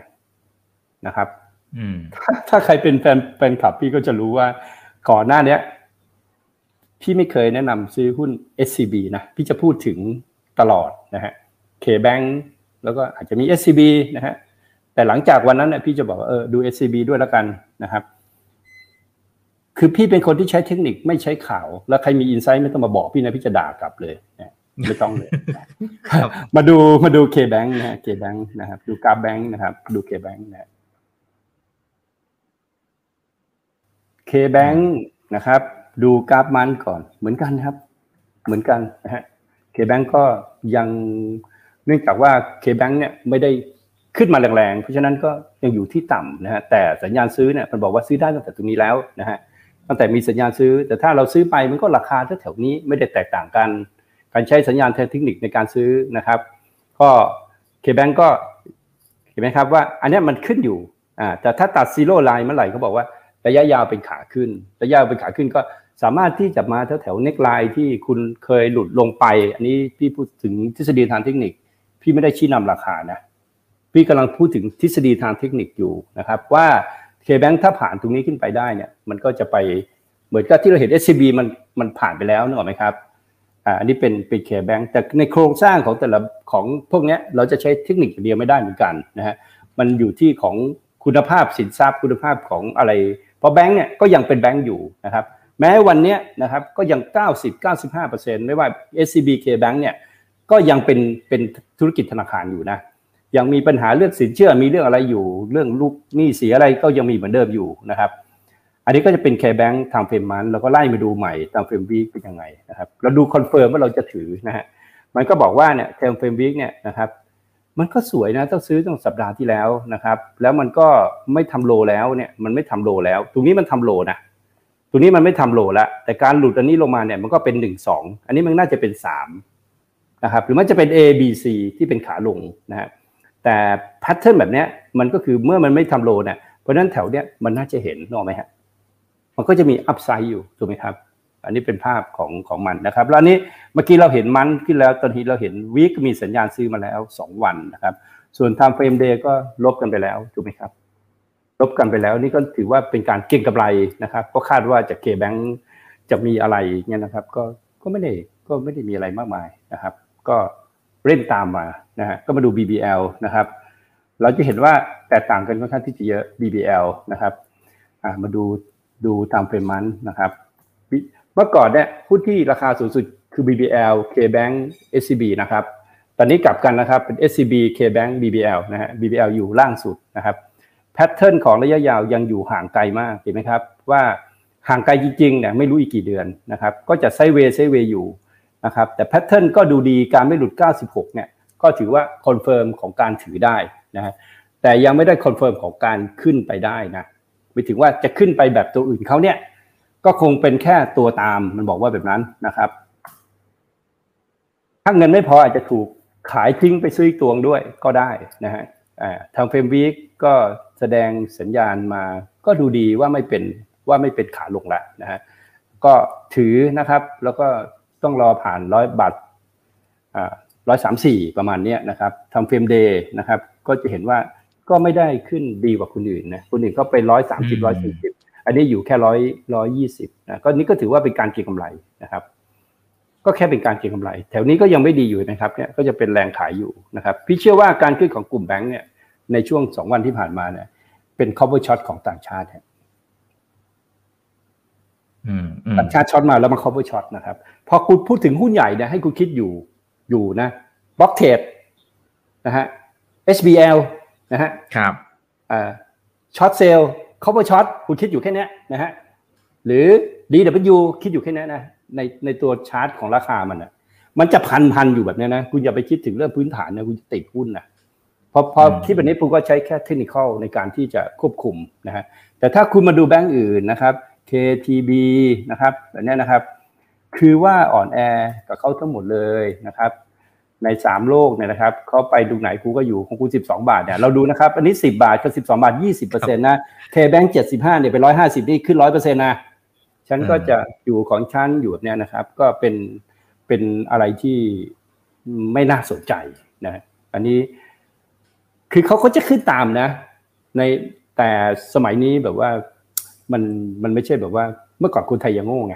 เมื่อก่อนนั้นลงทุนยังไม่มีความรู้ใช่ไหมเขาก็ต้องเดี๋ยวนี้เขาต้องวิ่งไปจับหัวไงเขาก็จับ SCB จับ KBank ใช่ไหมครับเขา BBL เนี่ยเขายังไม่จับเลยนึกออกไหมเพราะเขารู้เรื่องพื้นฐานใช่ไหมหรือเขาฟังพี่เยอะก็ไม่รู้นะฮะ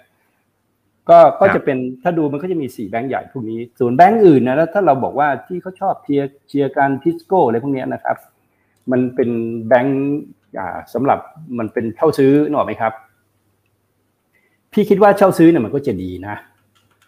คือมันจะดี เพราะว่ามันจะเปลี่ยนรถเนี่ยจากเดิมที่เป็นรถที่เป็นสันดาบเนี่ยเป็นรถรถไฟฟ้าใช่ไหมแต่ต้องคิดก่อนนะว่าไอ้รถสันดาบที่ยึดมาเนี่ยจะเอาไปจอดที่ไหน จบข่าวปะอืมอืมอืมจบข่าวไหมครับ มันมีสองมุมนะ มันมีสองด้านนะเพราะคนที่เขาเช่าซื้อไปเนี่ยนะครับ เขาให้ให้ยึดไปอะนะฮะแล้วมันก็ไม่รู้จะไปขายใครอะนะฮะอ่าถ้าเทรนมันเปลี่ยนจริงอะอ่าเทรนมันเปลี่ยนเปลี่ยนแน่นอนของเราเนี่ยมันก็ดึงไว้แหละมันก็ช้าหน่อยนะครับ อีกอย่างหนึ่งที่จับเตือนคนต่างจังหวัดก็คือ คุณอย่าไปทำเต้นรถมือสองเด็ดขาดนะเพราะรถของคุณเนี่ยอีกหน่อยมันจะเหลือแค่ซากมันจะไม่มีราคาถูกไหมครับเพราะเขาจะเปลี่ยนเปลี่ยนเวอร์ชันรถใหม่หมดนะครับ ตลาดรถยนต์มือสองไม่เหมือนเดิมแล้วนะครับ เพราะนั้นอย่าไปยุ่งนะครับ มันก็ไม่แตกต่างกับคนที่ทำเช่าซื้อต่างไหมฮะวงจรของคุณต้องโอนอยู่แบบนี้นะครับ ที่จำได้ฮะในปี 2540 นะครับ บริษัทที่ทำ hire purchase พวกนี้เจ้าใหญ่ ๆ นะครับ CMIC ITF นะครับบิ๊กนะฮะอ่าแล้วก็มีเคเคเนี่ยไม่ไม่ไม่ไม่ล้มทิสโก้เนี่ยไม่ล้มนะฮะเอาว่าล้มเพราะเช่าซื้อตอนนี้ก็ต้องระวังนะ การเปลี่ยนแปลงของเทคโนโลยีนะครับ มันก็มีผลนะที่ทำให้เราต้องเปลี่ยนตัวเองให้เร็ว จะไปคิดแบบเดิมๆไม่ได้นะฮะไปคิดแบบไม่เป็นไรหรอกมันปันผลดีปันผลดีแสดงว่าเออไม่มันปันผลดีตอนนี้ ตอนนี้มันก็ปันผลดีก็มันยังไงมันยังไม่ถึงเวลามันไงมันปันผลดีแสดงว่า มันไม่ใช้เงินไปในการขยายงานอะไรเลยไงคือมันยังอยู่ที่เดิมของมันนะ มันจะคิดว่ามันยังอยู่ได้เหมือนเดิมไงถูกไหมครับ หรือมันอาจจะไม่มีคนมาที่มาต่อองค์กรต่อไปนะฮะองค์กรมันเป็นองค์กรที่อ่าต้องบอกว่ามันมีชีวิตอะนะฮะแต่มันอาจจะไม่มีเจ้าของและเจ้าไม่มีเจ้าของถูกไหมครับ มันถ้าถ้าเป็นมันถึงว่าไม่มีทายาทสืบต่อนะครับ หรือคนสืบต่อก็ไม่ใช่คนรุ่นใหม่แบบเนี้ย มันเยอะนะประเทศไทยมันไม่ใช่ธุรกิจแบบเดียวนะมันมีหลายธุรกิจนะซึ่งยังไงมันก็ถูก disrupt หมดนะครับรอบเนี้ยที่พี่แนะนำพูดมาพี่บอกว่าธีมใหญ่ของประเทศไทยคือ disruption แล้วมันก็มานะครับพี่ก็มองว่าแบงค์ไหนที่ทำก็คือ พี่มองให้แค่เพื่อรอดไม่ใช่เพื่อดี สุดๆเพื่อรอด เพื่อรอดแต่ถ้าไม่ทำอะพี่มองว่าไม่รอด แล้วสถาบันประกันเงินฝากด้วยนะ อันตรายนะ ถ้าไม่รอดแล้วเกิดอะไรกับคนที่ฝากเงินนะแล้วสถาบันประกันเงินฝากด้วยนะ สุดท้ายต้องกลับมาค้ำประกันกันร้อยเปอร์เซ็นต์หรือเปล่านะฮะเพราะฉะนั้นสิ่งที่รัฐต้องทำเนี่ยก็คือไม่ใช่ว่าแบงก์ไหนเขาไม่ทำแล้วคุณไม่ให้เขาทำนะหรือทางการประเทศไทยเนี่ยคุณต้องไปหนุนแล้วตั้งกองทุนมาหนุนให้พวกนี้ที่เป็นสถาบันการเงินเนี่ยให้เขาปรับโครงสร้างให้หมดนะจะเมิร์จกันจะอะไรกันจะทำอะไรกันเหมือนกับแบงค์ที่ ถูกเมิร์จไปนะฮะล้มไปศรีนครมหานคร หรือว่าสคริปต์นะฮะหรือ TMB นะฮะถ้าถ้า TCAP เขาไม่มามาเมิร์จเข้าไป พวกนี้ก็ล้มหมดถูกไหมครับล้มก็มีปัญหาก็คนฝากเงินนะครับ เพราะฉะนั้นในเรื่องของธนาคารปรับโครงสร้างเนี่ยนะครับ ไม่ใช่เรื่องการแข่งขันครับเป็นเรื่องของนโยบายนะครับ ต้องออกมาทำเพราะว่าเราไม่ได้แข่งขันเฉพาะในประเทศคุณเอกเราไม่ได้แข่งขันเฉพาะแบงก์กับบริษัทนอนแบงก์ฮะ ตอนนี้เราแข่งขันกับทั้งโลกครับ เราแข่งขันทั้งโลกใน fiat money แล้วเรายังแข่งขันนะครับ ในตลาดที่เป็น DeFi ตลาดที่เป็น farming อะไรอีกเต็มไปหมดนะครับ มันเยอะแยะไปหมดนะครับ การแข่งขันในการปล่อยสินเชื่อเนี่ย มันเป็นระดับโลก แต่ของเราวันนี้ถ้าเราจะไปสู้ระดับระดับโลกอะ เราก็เป็นแค่ local ถูกไหมเราก็มองอาจจะมากก็ region แล้วอาจจะไปที่ไอเวียดนาม อาจจะไปที่อินโดนีเซียนะครับ เราก็คิดแบบเราอะนะครับเราถามว่าคนอื่นเขาไม่คิดเหรอคนอื่นเขาก็คิดนะฮะแต่เขาไม่ได้ไปแบบแบงค์ฮะเขาไปแบบบริษัทเทคโนโลยีฮะถูกไหมครับครับมันไม่ใช่เรื่องง่ายหรอกนะครับ คือฝันมันฝันได้นะฮะแต่ขอให้คุณฝันแล้วคุณทำอย่างเงี้ย เราให้คะแนนคุณห้าเอ็ดเปอร์เซ็นก็หกสิบเปอร์เซ็นต์แต่บริษัทที่แบงค์ไหนที่ไม่ทำอะ ให้ศูนย์เลย ให้ศูนย์อาจจะติดลบคือในที่สุดน่ะ มันก็จะต้องโดนน่ะ มันไม่มีทางหรอก มันต้องโดนนะครับ แบงก์มันเป็นที่รับฝากเงินน่ะแล้วปล่อยกู้ใครไงมาปล่อยกู้ใครแสนสิริเขายังไปกู้จากอะไรเลย แสนสิริเขากู้เหรียญแล้วว่านะฮะแล้วแบงก์จะใครจะไปกู้คุณนะถูกก็ป่ะมันไปแล้วว่าแล้วมันไม่ใช่ทกเค้นนี่มันแค่เมืองไทยนะมันอีกหน่อยมันทกเค้นทั้งโลก ถูกไหมฮะมันมันมันเป็นมันเป็น security ทั้งโลกอะ securitization เนี่ยโดยผ่านระบบพวกเนี้ยมันก็คือ securitization นั่นแหละ แต่ผ่านระบบเหรียญนะมันก็เป็นคู่แข่งของแบงก์อีกอะถูกป่ะครับเออ อันนี้มันต้องมองไกลๆนะว่า พี่ก็เลยให้คะแนนว่าให้ห้าสิบเปอร์เซ็นต์เนี่ยก็คือ เออ เองรอดละเองรอด SCB เคแบงเองรอดนะฮะเองรอดฮะเองไม่ใช่ว่าจะคิดว่าฉันจะต้องนี่นี่นั่นนะครับ แล้วประโยชน์เนี่ยก็เวลาเดอร์ไลท์หุ้นลูกที่สำเร็จเนี่ยก็อย่าให้มันแพงมาก อย่าให้เหมือนติดล้อนะฮะ อย่าให้เหมือนหลายๆตัวให้เหมือน SCB เอ่อให้เหมือนนี่ก็ได้ S S S SCGP อะนึกออกไหมฮะเออให้ให้มันยังมีให้ให้มันเหลือมันแบบว่าคนไทยมันไม่ใช่เข้ามาถึงว่ากูเต็มแวลูเต็มแวลูทุกตัวแบบเนี้ยมันเหมือนกับว่ามึงจะไม่ให้คนที่เขาเป็นรายย่อยเขาอยู่ไม่ให้เขามั่งเลยเหรอแบบเนี้ย เอาหมดเลยหรือไงนักการเงินเนี่ย เอาเอาแบบทุกอย่างเอาจนครบถ้วนเนี่ยนะฮะแบ่งปันมั่งก็ได้ถูกไหม นะครับเนี่ยไปกันเนี่ยนะครับ AIS เนี่ยนะครับไปคู่กับ SCB ถ้าบริษัทนี้มัน work เนี่ยนะครับเออเอามาให้ตอนนั้นด้วยไรนะครับ ให้คนที่เป็นลูกค้าคุณบ้างสิ เพราะคุณเอารายชื่อลูกค้าเขาไปใช้ขายเขาเนี่ยนะฮะเอามาให้ราคาแบบ discount มาสักห้าสิบเปอร์เซ็นต์หรือเปล่าอะไรเงี้ยแบบ OR ทำถูกป่ะเออแบบเนี้ยถึงจะถึงถึงจะบอกว่าน่ารักนะฮะเพราะพี่มองไม่เห็นนะว่ารายย่อยจะได้อะไรกับการทำตรงนี้พี่ไม่เห็นเลยนะครับ เพราะพี่เห็นยานลูกเนี่ยมันโอเคหลายบริษัทครับ ก็เดี๋ยวรอลุ้นยานลูกเข้าตลาดมาแล้วเป็นอย่างไรนะฮะแวร์แต่อย่าลืมว่านะครับ อย่าลืมว่ายานลูกของ KBank เนี่ยเขาก็เข้าตลาดได้นะอ่าอ่าแม้เขาไม่แต่เขาแค่เป็นยานลูกของธนาคารเขาก็มียาลูกหลายตัวนะถูกไหมครับครับครับ เอาละฮะหลายท่านบอกโอ้อาจารย์นิพนธ์มันเลยนะครับ บอกว่าขอบคุณมากที่เรียนเชิญมานะครับโอเค เดี๋ยวครั้งหน้านะครับจะเป็นช่วงไหนยังไงเดี๋ยวเราติดตามกันด้วยนะครับฝากให้อาจารย์นิพนธ์ให้กำลังใจกับนักลงทุนไทยหน่อยครับเขาค่อนข้างเหนื่อยฮะปีนี้คือตลาดหุ้นมันค่อนข้างที่จะยากนะครับเพราะฉะนั้นถ้าถ้าใครเนี่ยไม่มีความสามารถจริง ๆ นะ พี่ก็แนะนำว่าให้ซื้ออินเด็กซ์เวียดนามเลย มันง่ายที่สุดนะครับ มันง่ายที่สุดนะเพราะว่าคุณลบกับตลาดหุ้นไทยเนี่ยคุณก็แค่รู้งี้เห็นมันขึ้นนู่นนี่นั่นนะครับ โดยเฉพาะที่เป็นรายใหญ่นะพี่พูดจริง ๆ นะรายย่อยเนี่ยมันก็ยังไปเล่นหุ้นตัวเล็กตัวน้อยเพราะเงินก็ห้าล้านสิบล้านมันก็ไปได้เรื่อยใช่ไหมครับอย่างมากมันก็เล่นเป็นมันก็เท่าทุนกำไรกำไรบ้าง ขาดทุนบ้างอะไรบ้าง แต่รายใหญ่เนี่ยนะพี่พูดจริงรายใหญ่เหนื่อยนะพอเหนื่อยแล้วเนี่ยก็อย่ามาหาก็มาหากินกับรายย่อยต่อนอกไหมฮะ แต่รายใหญ่บางคนเนี่ยพี่ก็ยอมรับนะว่าเขาก็เป็นรายใหญ่แบบอิสระจริงอะคือเขาเล่นหุ้นจริงๆอะเขาไม่ได้ทำราคาหุ้นใช่ไหมมันก็มีรายใหญ่หลายแบบนะครับ เพราะนั้นลงทุนรายย่อยอะถ้าคุณใหม่จริง ๆ นะ คุณไปกองทุนรวมไหม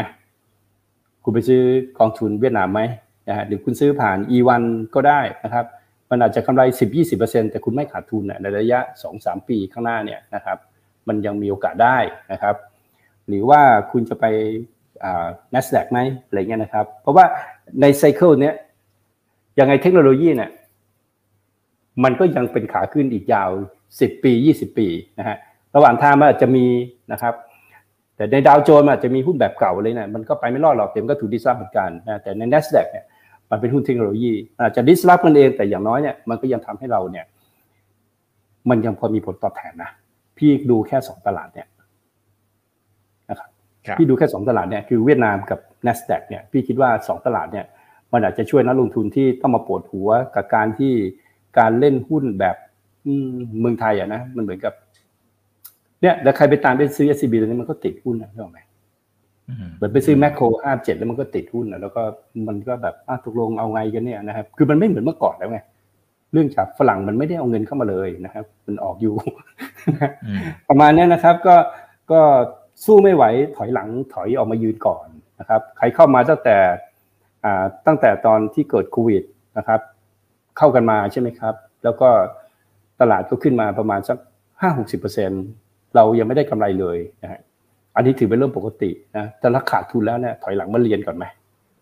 การเรียนเนี่ยเพื่อเรียนรู้เรียนรู้ตัวเองก่อนว่าเฮ้ยเราใช่เปล่าวะเราไหวเปล่าวะมันเหมือนมันไม่เหมือนที่เราคาดเลยนะฮะโดยตลาดแบบนี้อีกคนที่ คนที่มีประสบการณ์นะครับ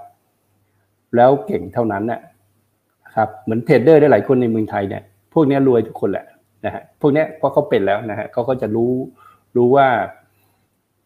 เขาต้องทํำยังไง แต่นักลงทุนรายย่อยที่เข้ามาใหม่สองล้านบัญชีนะพี่พูดจริง ๆ นะ รอบนี้มันเข้ามาเยอะมากนะครับ ถอยมาเรียนก่อนดีกว่าหาความรู้ก่อน ถอยเข้ามาเลยครับ ถอนเงินออกมาเลยนะฮะ สู้ไม่ไหวนะครับถ้ถ้าถ้ายิ่งยิ่งคุณติดหุ้นไอไอติดล้ออะไรอยู่เนี่ยนะ แล้วคุณยังไม่ได้ขายนี่นะคือพูดจริง ๆ นะคุณควรจะออกจากตลาดก่อน ตั้งหลักใหม่ก่อน อืมตั้งหลักที่ความรู้ก่อน ครับแล้วก็เอาน้อยๆมาหาประสบการณ์นะฮะส่วนเงินก้อนใหญ่ก็ไปซื้อเวียดนามไปซื้อนัดแดกไว้อะไรเงี้ยนะครับ เป็นกองทุนเนี่ยแล้วก็จนเราเข้าใจตลาดหุ้นไทยนะ พอเราเก่งแล้วเนี่ยเราก็สามารถจะเอาเงินของคนอื่นมาเป็นของเราได้ ประมาณนี้ให้ให้ให้คิดว่าตลาดหุ้นไทยมันมันไม่ใช่ตลาดทุนนิยมเป็นตลาดในทุนอ่าครับครับมันไม่ใช่โอเคตลาดว่าคนเก่งคนเก่งอะไรเงี้ยคนเก่งกินคนไม่เก่งมันไม่ใช่ มันเป็นปลาใหญ่กินปลาเล็กฮะมันยังเป็นเหมือนเดิมอยู่ครับอ่ามันจะอ่าเรื่องจะอยู่นะครับรอดได้เราต้องมีความรู้ใช่นะครับ ถ้าไม่มีความรู้ก็ไปต้องมีอิความรู้นเด็กซ์ไปนะครับ หรือกองทุนนะฮะใช่ใช่เอาละครับ วันนี้คุยกันเพลินมากเลยนะครับ หลายท่านบอกว่า โอ้ มันมากนะครับ อาจารย์พูดมันมากติดตามตลอดนะครับเอ่อนะครับแล้วก็หลายท่านบอกให้เชิญอาจารย์มาบ่อยๆ โอเคนะครับ ขอบพระคุณมากนะครับอาจารย์ทิพลสนุกมากจริงๆครับครับวันนี้เลยดีครับเวลามาเยอะเลยฮะชั่วโมงครึ่งแต่สนุกจริงๆครับ ไว้เดี๋ยวครับเดือนหน้าเดี๋ยวขออนุญาตเป็นเชิญเข้ามาพูดคุยให้ความรู้แบบสนุกๆแบบนี้นะครับนะฮะได้ครับแล้วก็ครั้งหน้าจะเป็นเรื่องไหนเดี๋ยวรอติดตามชมกันด้วยนะครับ อย่าลืมนะครับครับยินว่าดีครับเริ่มต้นวันนี้ดีที่สุดนะครับนะฮะแล้วเราก็จะเอาเรื่องดีๆ ทุกเรื่องที่นักทุนต้องรู้นั้น เอามาเสิร์ฟให้กับทุกๆท่านนะครับ วันนี้สวัสดีครับอา จารย์นิพนธ์ดูแลสุขภาพด้วยนะครับ ครับขอบคุณมากครับ สวัสดีครับ ถ้าชื่นชอบคอนเทนต์แบบนี้อย่าลืมกดติดตามช่องทางอื่นๆด้วยนะครับ ไม่ว่าจะเป็น Facebook, YouTube, Line Official, Instagram และ Twitter จะได้ไม่พลาดการวิเคราะห์และมุมมองเศรษฐกิจ และการลงทุนดีๆ แบบนี้ครับ อย่าลืมนะครับว่าเริ่มต้นวันนี้ดีที่สุด ขอให้ทุกท่านโชคดี และมีอิสรภาพในการใช้ชีวิต ผม อีกบรรพฒนาเพิ่มสุขครับ